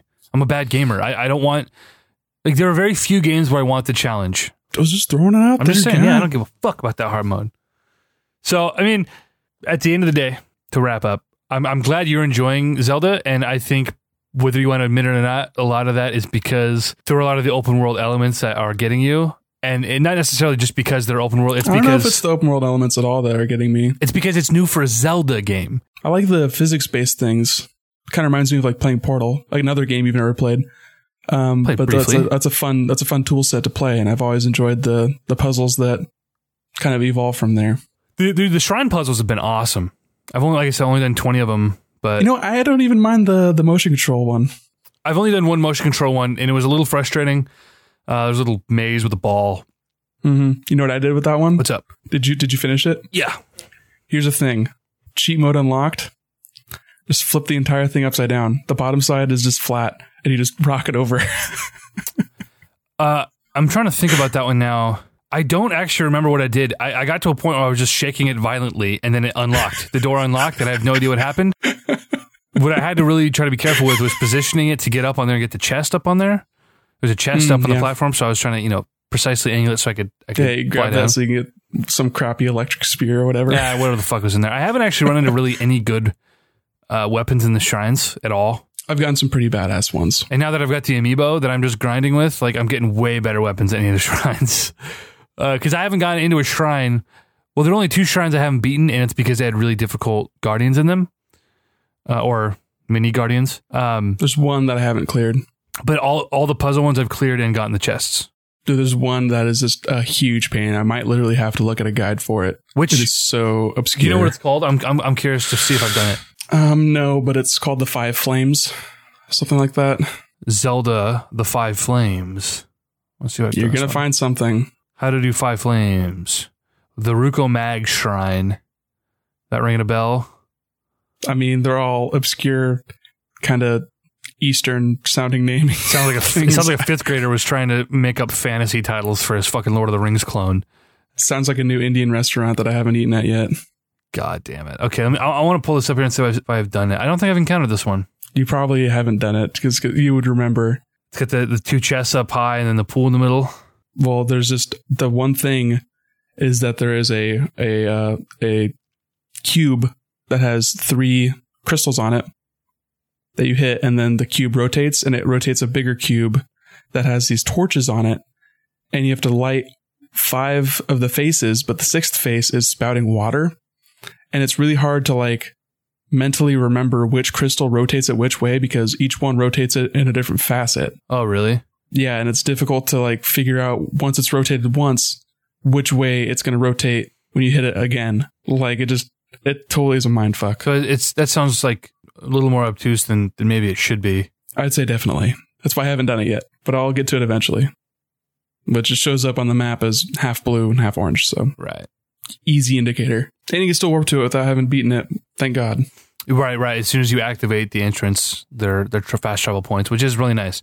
I'm glad that they did that. Very generous with fast travel in this game. There are some games where like your fast travel is limited or it's like an expendable item you have to use in order to, you have to kind of pick and choose where to fast travel. Or you can only fast travel if you're already at a fast travel point.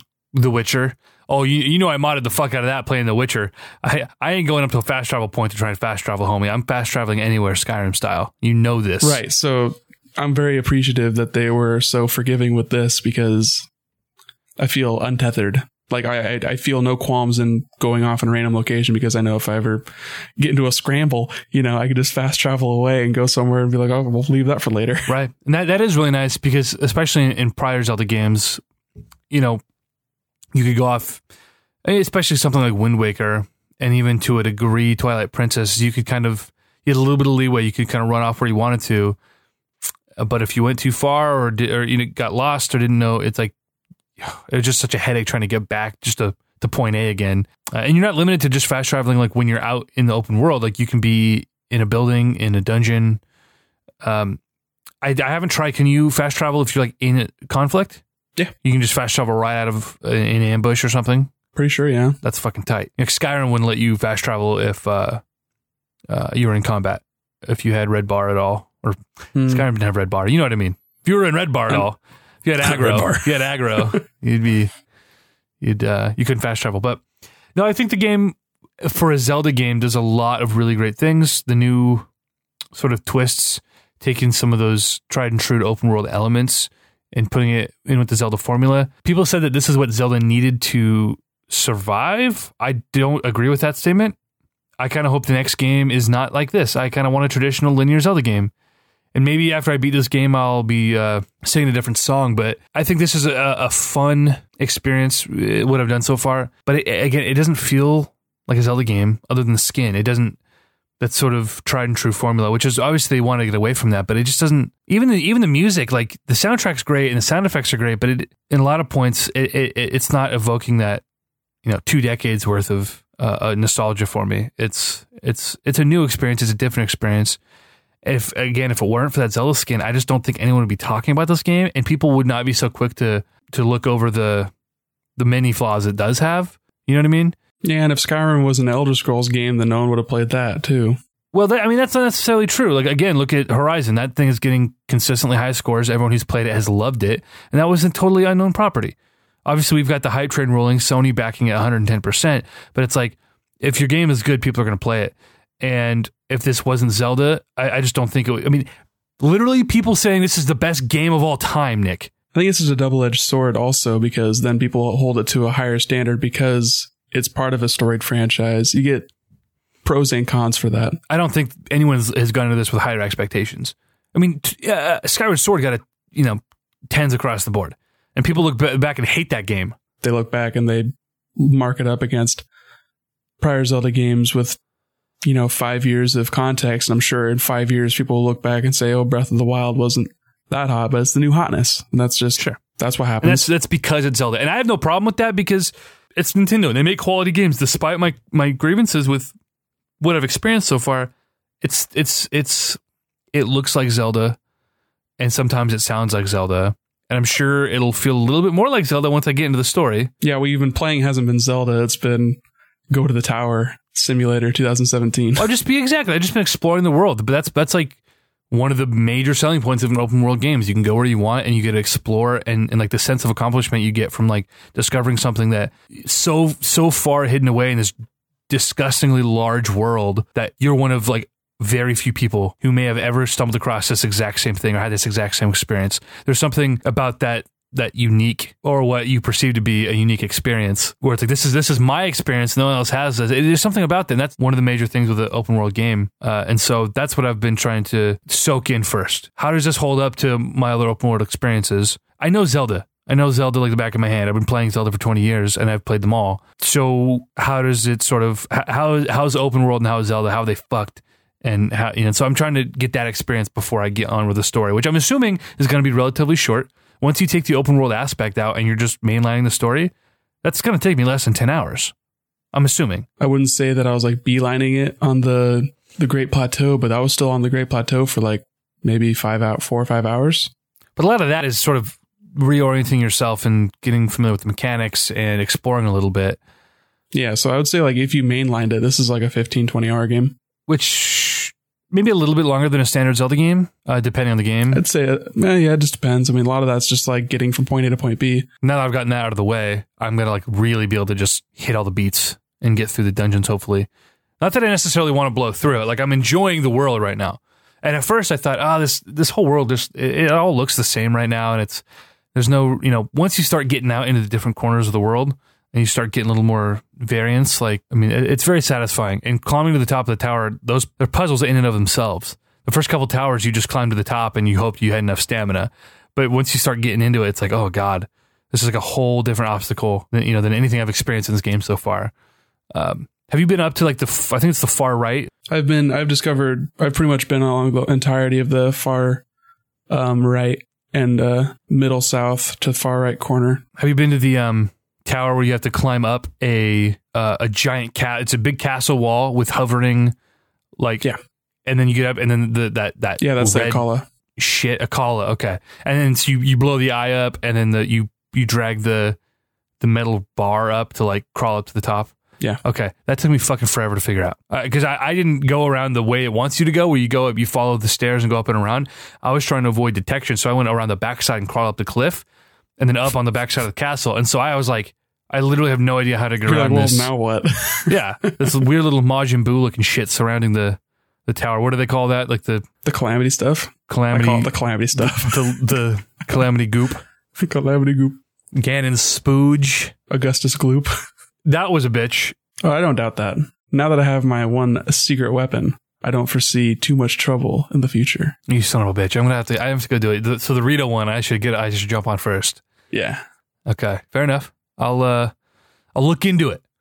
I'm going to keep playing this game. I really hope it grabs me in the way that it's grabbed everybody else. Because like I said, it's insane right now. And normally, the old scuttlebutt, it's always the last Zelda game was the best Zelda game ever, and people are unhappy with the current one. Twilight Princess was garbage until Skyward Sword came out, right? Wind Waker was trash until Twilight Princess, and everyone hated Twilight Princess. Like, it's how it's always gone, with the exception of, like, Jose Otero's of the world, giving Skyward Swords 10s and shit. He didn't give Skyward Sword a 10. He wasn't at IGN at the point. that point? No, he was at GameSpot, I think. He gave it a B+. No, who was it that gave it a 10? Who was a part of that crew? They were talking about it. Otero did not give it a 10 out of 10. What do you give it? Someone gave... I was just listening to the podcast. I can't remember. But people are literally saying this is the best game of all time. That blows my fucking mind. You could hardly even come up with 10 games of all time. Well, 10... I don't think you're in any position to be the critic. Come on. It was... I know you can criticize criticism, and that's easy to do. I could do that too. But actually evaluating a game is probably a lot harder than either of us imagine. YouTubers, people on Twitter, it's all hands-on best Zelda game. I guess if you feel that way, I can't argue with that, but best game of all time. And this isn't the best open world game this year. If you go by purely by ratings, then it clearly is. Sorry. Well, I don't necessarily just go by ratings. I like to get into the nitty gritty of what people are actually thinking and feeling. Oh, so like you go into and play Horizon because that's like the main competition. What are you going to say? Wildlands is the best one of this year. Is that the Ghost Recon? People are loving that game. People are loving that game. Giant Bomb doesn't love it. Giant Bomb fucking thought Hitman was the best game of 2016. So those fucking old guys, I don't listen to what they have to say. I like those guys, but dude, Hitman was not the best game of 2016. Did you play it? Dude, Hitman was not the best game of 2016. No, I did not play it because it's Hitman. It's Hitman. So I'm just saying, you don't know. You're getting me heated now. That's true. I don't want. I'm talking on my butt. I really am. If you want me to point one reviewer against another reviewer and be like, well, they said this thing. I mean, you'd easily find a perfect review score for every Pokemon game ever put out. That doesn't make them all perfect. That's why I don't just go on review scores. You have to see their reasoning. You can't just go, this game got 10s or this game got 7s. You gotta see why. And when you look at the Zelda scores, it's like all these things that games have been doing for a really long time, except for now that you are playing as Link, it's like blowing everyone's mind. And that's totally fair. Like, I'm enjoying the game. It's a fun game. It's a great Zelda game. Well, quote unquote Zelda game. I don't think it feels like a classic Zelda game, but it didn't need to necessarily. I'm glad everyone's having a good time with it, but best game of all time. Come on. Don't get me started on the Giant Bomb guys. Those guys wouldn't let Riker put Stardew Valley on top 10 games of 2016. But then they did. So did you listen to that hour long segment of them fighting? Nick, yeah. You're now online. Officially, Skype just gave me the notification saying that you're online.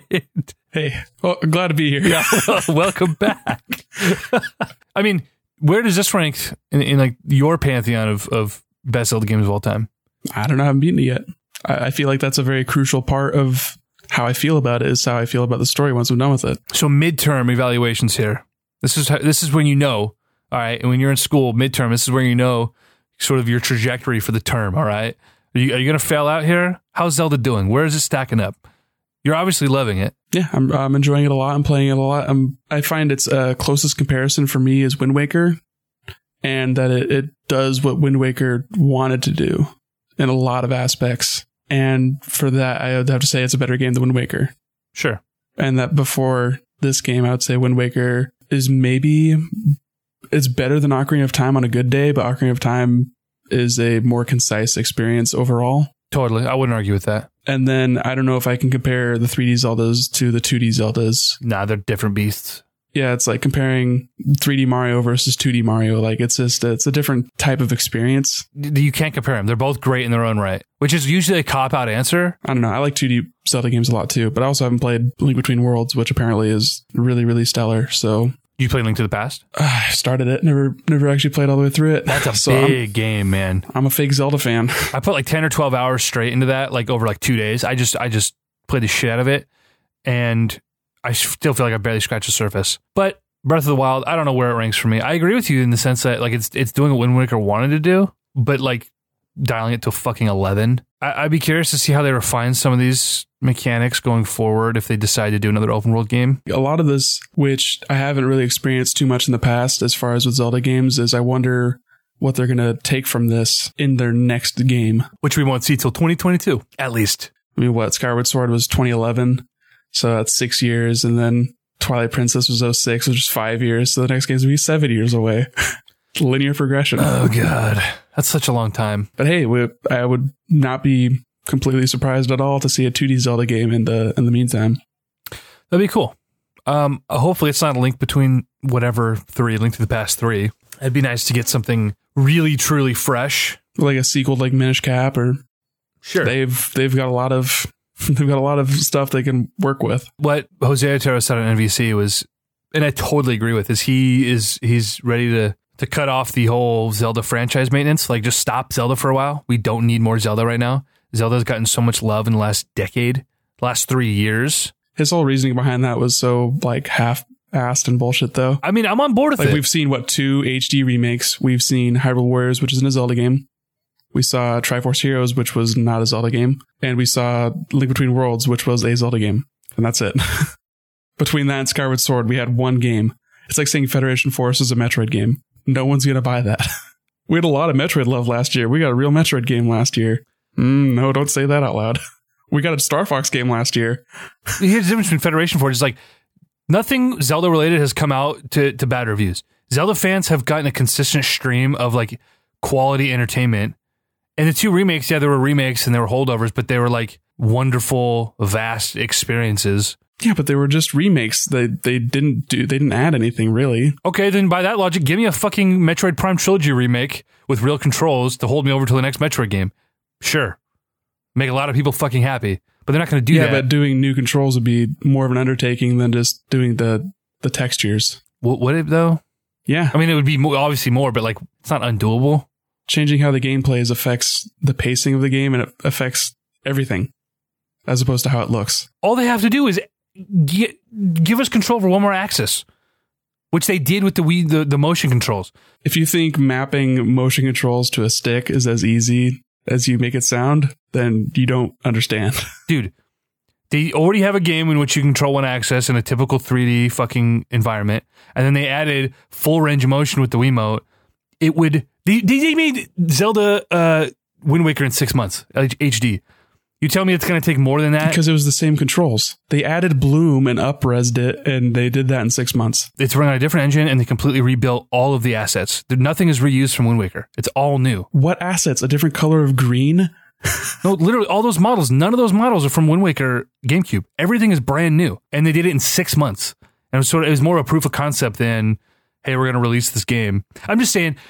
If they wanted to show that love to that franchise, that's a really comparatively quick and easy way to do it, is give us that game with modern controls. But also Metroid's never sold well, so they probably never will. To be fair, no game in Nintendo's arsenal has sold well except for Mario, with one exception in the Zelda franchise. Pokemon? Pokemon's on Nintendo. It's Pokemon. I mean, it's mostly Nintendo. I mean, they publish it, but it's 33% Nintendo, so that's like... I would say that's like first and a half party. But the Pokemon company makes the games and... Game Freak makes the games. Pokemon company is more tied with the anime and stuff. But Game Freak is Pokemon company. Like, owns that. Game Freak is 1/3 of the Pokemon company. Nintendo is another 1/3 of the Pokemon company. Science. Pokemon company is 1/3 of the Pokemon... No, like literally, there's a third company called like Pokemon LTD or some shit. Well, either way, Mario's really the only Nintendo franchise that Nintendo-owned franchise that sells well. None of them do. I mean, Zelda sells well, just not well in the grand scheme of things. Sure. Like 8 million units is still a lot, you know? Was that for... we broke this down a while ago. We went down through all the sales numbers. I think Skyward Sword was 8 million. Yeah, that's the Wii one. No, Twilight Princess was the highest selling Zelda game, if I recall. But I think that was like 11 or 12. There's still nothing to sneeze at. Yeah, when you have 110 million units in the wild, I mean, you hope you... If you're like, well, it's not Minecraft numbers. Well, like, well, nothing is. No. That's totally unattainable and unreasonable to assume so. But Zelda, I just want to play it right now. I have so much work to go do right now. I have so much... It's 9 o'clock. Oh, my God. I have done nothing all day. I've... Mario Kart, hello. Okay, all right. I mean, Breath of the Wild's the best selling... For a launch period. They're putting caveats on that don't really reflect anything, which that's why I want to wait until like the end of the month when we actually get, you know, year-to-date numbers from Nintendo. I'll be very interested to see what their actual sales are. They were hoping to sell 2 million units this month. I mean, they can't be that great. I guess you factor in Wii U sales. We'll see. I imagine they'll probably sell 1 million units on Wii U, right? You think? I mean... Dude, I don't even know. Or you think most people with the Wii U bought a Switch? Yeah, that's what I'm thinking. Like, well, literally most can't, because most would be more than 7 million people. People who bought a Switch are probably the same type of people who would own a Wii U. Fair enough. I actually have a few friends who went out and bought Switches that didn't have a Wii U and nor had an interest in a Wii U. Yeah, I don't doubt that. I mean, look at our friends. Sam, Austin, guy I know, Derek, didn't have a Wii U. He went out and bought it. Part of it really is just like they get that new hardware smell, and it's like, I have to get up in that. And the fact that they're not available, people are dying to have it. I'm dying to have a second one, and I don't even need it. It's just because you can't get them. It's a lot more promising to buy a brand new thing instead of buying a new Zelda game for the rotting corpse of the Wii U. I mean, to be fair, they're the same experience, except for one has a more comfortable controller. Yeah, but like nobody wants to buy a Wii U in 2017. Like, unless you really are dead set on playing all the games that might get ported to Switch in the next year or two, then it's a lot more promising to buy new hardware. Well, it's true. The fact that the Switch is cheaper than the Wii U right now. So if you can even find a Wii U. Yeah, I was going to say, if you can actually find one, you could buy it cheaper used at GameStop. You know what Nintendo's doing? They've recalled all of their units, and they're selling them as refurbs for $200 on their eBay. That makes sense. I mean, you don't want to have competing shelf space. So I've almost considered like, ooh, $200? That's pretty fucking cheap. Pretty cheap. Gonna have to pick one of those up before they go out of stock. Don't get a second Wii U. That's a stupid thing to buy. What happens when my fucking Wii U fails? I've got... Play the games on Switch where they will be. I'm sure there are a lot of games that aren't coming to Switch. And those are the games that you don't really need in perpetuity. I'm thinking the only games we're getting that were on Wii U that we're getting ports of, Mario Kart, obviously, we're gonna get a Smash port. We're not getting a new Smash anytime soon. It's gonna be a port. It's probably gonna be announced around the holidays. It'll come out next year. I can't imagine they'll wait till next holiday season, right? For Smash? Yeah. I can see that being next summer. Next summer? Okay. Or next winter. Yeah, depending on what their slate is for like real new games. Same with like Mario Maker, really, if they do a port for that. And I can't imagine it'd be a wholly new experience, right? It's got to be a port. Well, how long did it take for them to get it on 3DS? I don't know, but I think that's apples and oranges. Yeah, I mean, I know that it's different, but it's also going to be different going from one screen to two screen with a different architecture. Sure. So, I mean, I'm sure they've streamlined the process from Wii U to Switch a little bit with Zelda, but we also don't know because that game's been in development for 6 years, so who fucking knows? Splatoon's obviously that's just a port. They ported it over and added some new stuff. There'll be new UI in the home screen, but that's for all intents and purposes just a port. I'm trying to think of the Wii U games other than Smash. Everything else is probably going to stand alone on that console. Maybe, yeah. But part of the reason too is like the Wii U is going to be like the ultimate Smash Bros. machine. Personally, going forward, like even when they release Smash Bros on the Switch, the Wii U, I can still have two GameCube controller adapters if they even decide to support the GameCube controllers. If they continue to do 8-player Smash, that's another thing. Will they do that?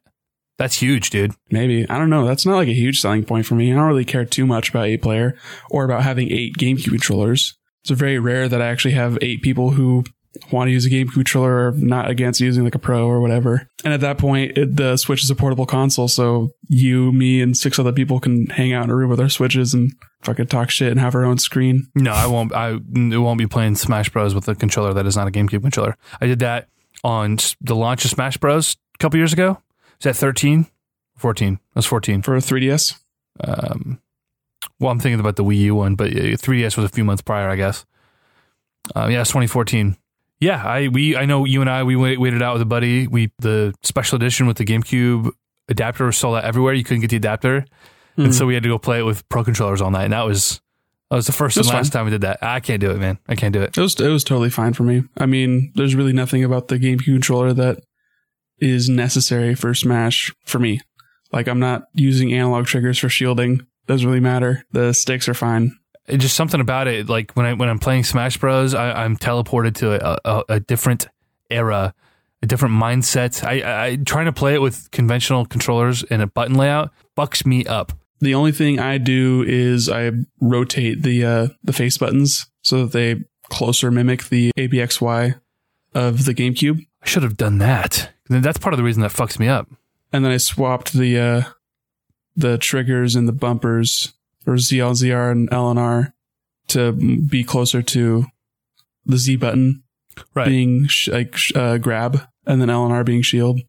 So the further back triggers were shield, and then the bumpers were, which that was really cool. I really appreciated having control options, having tap to jump off. Oh, godsend. It's Nintendo fans, and primarily as Nintendo fanboys, that we are in a lot of ways. It's interesting how Nintendo, they're like Apple fanboys. Apple is like 6 years behind the curve on everything, and when they finally implement it, it's like, oh my god, thank god, oh Apple, they're the fucking best. And blah. Like Nintendo, it's a lot of game developers that do that kind of similar stuff. You think people who are fans of Street Fighter are not thankful when Capcom finally does one thing right?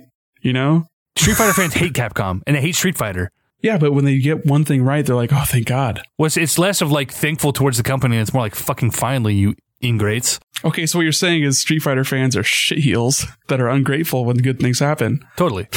Whereas Nintendo fans, it's like, oh, great. Are thankful. You know, exactly. And it's like, should we be thankful that they're finally implementing something that we've been doing for a decade or more? Like, oh man, we had controller options. You know, I'm playing Zelda and I was thankful to go into the options and see stick sensitivity. Wasn't expecting to see that. When I first got that game going, I was like, please, please, God, let there be a sensitivity option. Please. And I was surprised. No, it's just one of those things that you wouldn't notice if it wasn't there. Like if stick sensitivity wasn't in the game, you wouldn't be like, well, it doesn't have stick sensitivity and knock it against that. You wouldn't remember. You'd be like, oh, it's only because you see it that you're like, man, if they hadn't have done that, no, that would have been so shitty. I literally, that's the first thing I did when I turned that game on. I was like, there better be one here because this is unplayable. Like, I'm high sensitivity guy, man. I know. God damn it. God damn it. I play with normal sensitivity when I'm playing in handheld mode, though. I can't do that. Just because the travel length of that, the smaller sticks is a little bit difficult to switch back and forth to. Right. From the Pro Controller. If Breath of the Wild had an ultra high setting, one step above very high, I'd be using that. Like, it's still not quick enough, but it's manageable. Yeah, it's quick enough. But like I said, I'm a high sensitivity player. And, fuck you. It's been a good experience. I'm excited to get back into it. I gotta get off of here. I gotta get my work done. And then I'm going to hopefully be able to squeeze in a few more hours tonight. Like all I can think about is getting back into it. Yeah. You've wasted 2 hours of my time that I could have spent finally dealing with that dragon. Wait, one of the elemental dragons. Yeah. Who are those guys? Is it a bad guy? No. Okay. So no spoilers, I guess. Fuck. I mean, it's scared the shit out of me. I don't know if it's a spoiler, but I'm going to try some stuff. Because for the upgrade path for the champion's tunic that you get. Okay. It says Farash's horn, 0 out of 2. Is that the big Atreyu looking motherfucker? Shenron? It's the lightning one. Okay. Great. So I'm thinking I might have to fight this dragon. Fuck. Which he is totally, from what I've seen. So he goes up that like waterfall. Right. In the jungle, then he goes down the waterfall, and then he goes around Lake Hylia and kind of just like swoops around over there. So I don't know what I'm gonna do, but I'm gonna do something reckless. Are you gonna try to get to a really high point and like land on him? No, because if you get near him, he'll electrocute you. Oh, shitty! And knocks off whatever you're holding. So what the fuck can you do? I'm thinking I don't have to shoot him in the face. How are you gonna get to his face? I'm gonna get. Not too close. I'm not going to land on him, but I'm probably going to float like above him and shoot him in the face. God damn it, dude. I have to shoot a dragon in the face. I don't know, maybe. Dude. It scared the shit out of me. I took a bunch of screenshots and I was like, what the fuck is this? Yeah, I've done that with all three that I've seen. There has to be a fourth one, right? Like all the elements, there has to be. I haven't seen a fourth element. I mean, I haven't even seen the third one. I've only seen two, and I've been on every corner of the map. So, well, one of them isn't floating around. But you find him later. Is he, he's in the water, I take it? No. Oh, really? Is he like chilling? Like he's stuck in there? You haven't been on every corner of the map. You've been to all the towers, but that's a small portion. I mean, that's true. Also, you don't have any wintry clothing, which probably keeps you from climbing up too cold of a place. No, I've been to the point where my temperature gauge literally drops to the very last bar. But there's another mountain that you obviously haven't climbed to the top of. You know what I'm going to go do now is I'm going to go out to go fucking... Just find the iciest bitch I possibly can and climb to the top of it. I'm just going to say, I hope you have enough arrows when you do that. Right now, I'm looking at a couple hundred arrows of you know, got a good variety. A lot of fire arrows right now, like 130 fire arrows. Okay. Yeah. I got a Pona the other day. It's something I didn't mention. Yeah, that drops from the Twilight Princess one, right? No, from the Smash Link. He drops the Twilight set too, so that's what I was thinking. Yeah, I've got my full Twilight set. I got my Wind Waker set. Like I said, I think I've got all the unique items now except for the Sword of Six Sages. Is that what it's called? Ganon's Sword? The Ocarina set. The Ocarina set, you have to use the Ocarina Amiibo. And currently the Ocarina Amiibo is selling for $75 and you can't buy it new anywhere. So guess what I have in a box? Yeah, motherfucker. I was like, oh man, I got to get that back from Nick. I'm going to idiot give the shit out of this. That's not a PC term. I can't use that term, can I? No, just say white American take. Oh, that's true. I don't want to offend anybody. Sorry, all Native American listeners of our podcast. Well, it's a term I grew up with, and you don't realize how insensitive it might be. I do apologize. But anyway, because I went on to try to go buy all of the rest of the Zelda amiibos when I realized how fucking useful they are. Wait, do you have the Sheikah set too? Sheikah hasn't dropped anything from that. Sheikah drops unique wearables. Really? Yeah. She's dropped nothing except for like bows and like food. I saw a little picture breaking down what all the amiibos give you. She drops the Sheikah set. Okay. Yeah. Okay. So I don't have everything yet. I literally have 3 complete sets of the Wind Waker outfit, but Sheikah has dropped nothing and Ganon has dropped nothing.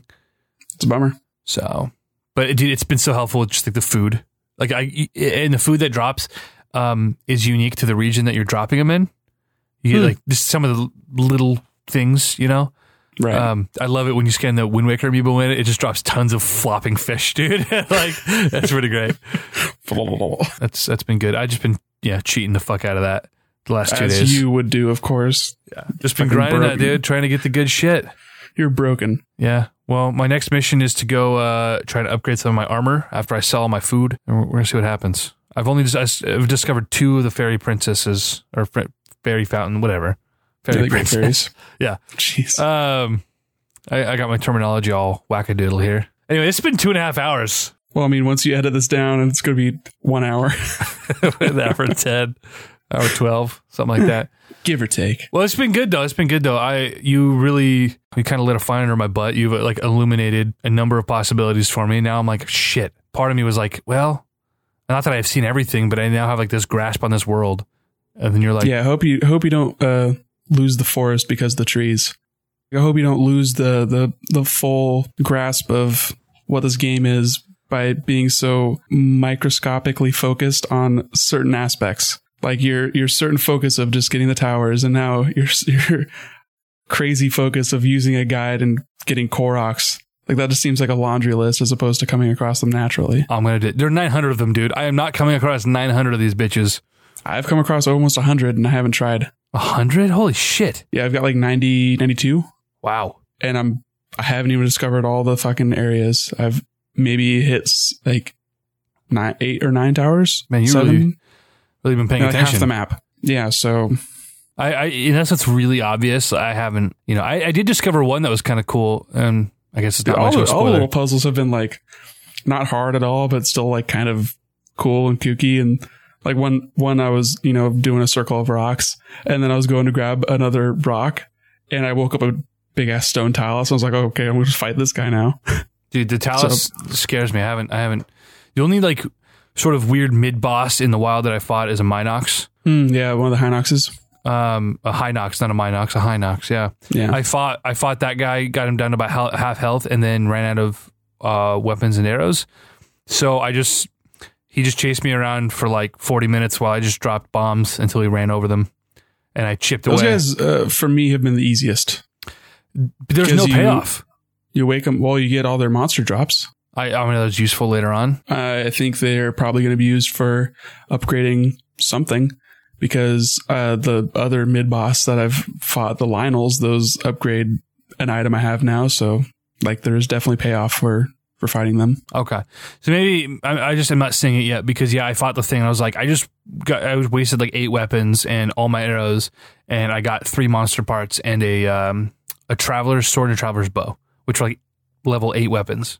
Useless. They drop different weapons. And like there's one area that there's this mountain region that there's 3 of them, and they each have like one of those glowing, this is a puzzle balls around their neck. Right. And then once you beat them all, then you find an area that you bring them all to, and it opens up a shrine. Then you unlock a shrine. So like there's different layers. I told you when we first got this game is, Nick, I need you to keep me accountable. I need to beat this game, and inevitably I'm going to get burnt out trying to do all these things before I even get into the game. I need you to keep me on it.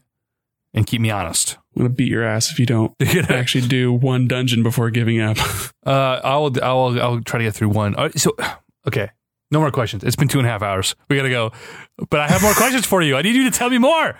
Okay, we'll just boil it down. Ask me like a quick, easy question. So are the dungeons more combat heavy like prior to? Obviously, they're all pretty puzzle heavy, but there's still been a heavy combat emphasis within the dungeon, mini bosses and tons of mobs, and then the final encounter. Is it similar here, or? Because I heard someone say it's way more puzzle oriented in this game. It is way more puzzle oriented. You don't really fight any enemies except for the boss.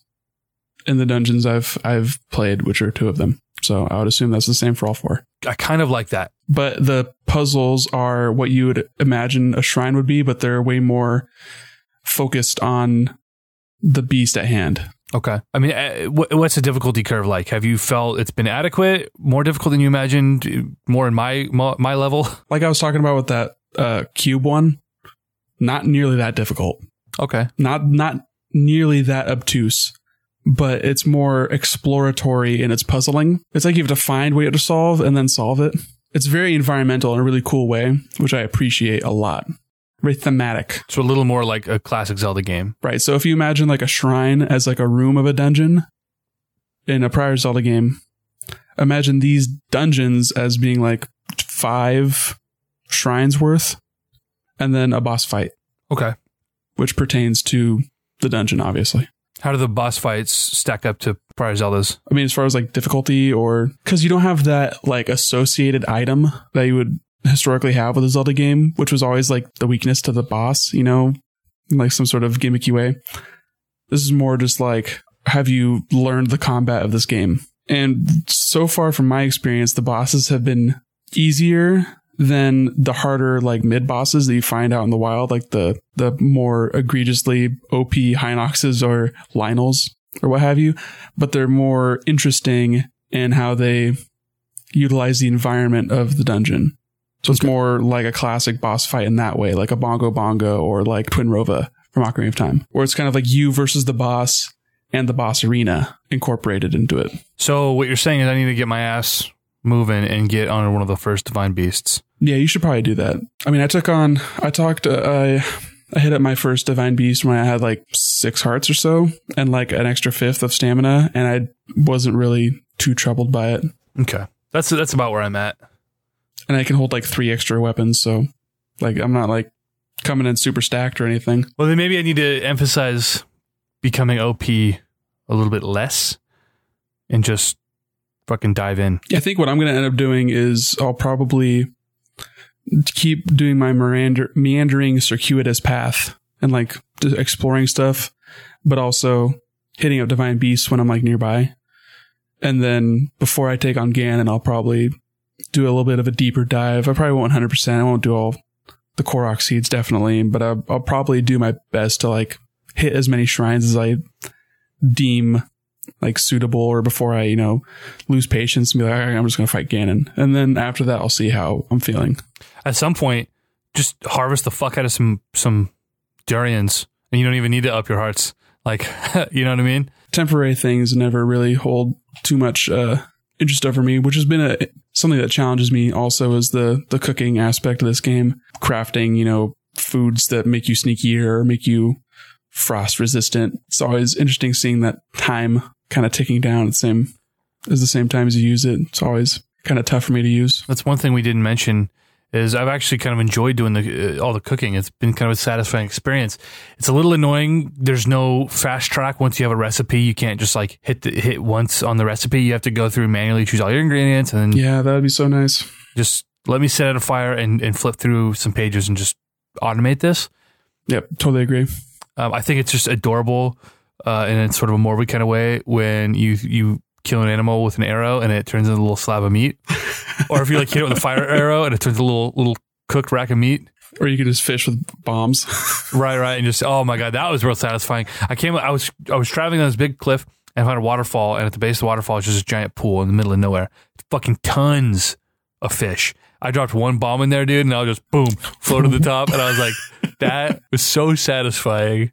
like freaking 12 fish all at once. Just like, and then you turn on magnesis and you find a chest at the bottom of that little isolated pond. Right. I love little things like that. Some of the weird little things like that I'm exploring, and like there's a somewhere I need to go and I can't get there. You know, there's like an old door hidden in the background where I have to use magnesis and like craft a bridge. And I'll be playing and I get stumped. I'm like, I have no idea how to get to where I'm going. And I remember, oh shit, I have like all these tools at my disposal that I'm not using for hours at a time. And I got to look around. Okay, where's the little patch of water I can turn into an ice block, or where's the... I swear to God, I've had like 10 minutes where I was trying to cross a river and I had forgot I had cryosis. And I was like, or cryonis.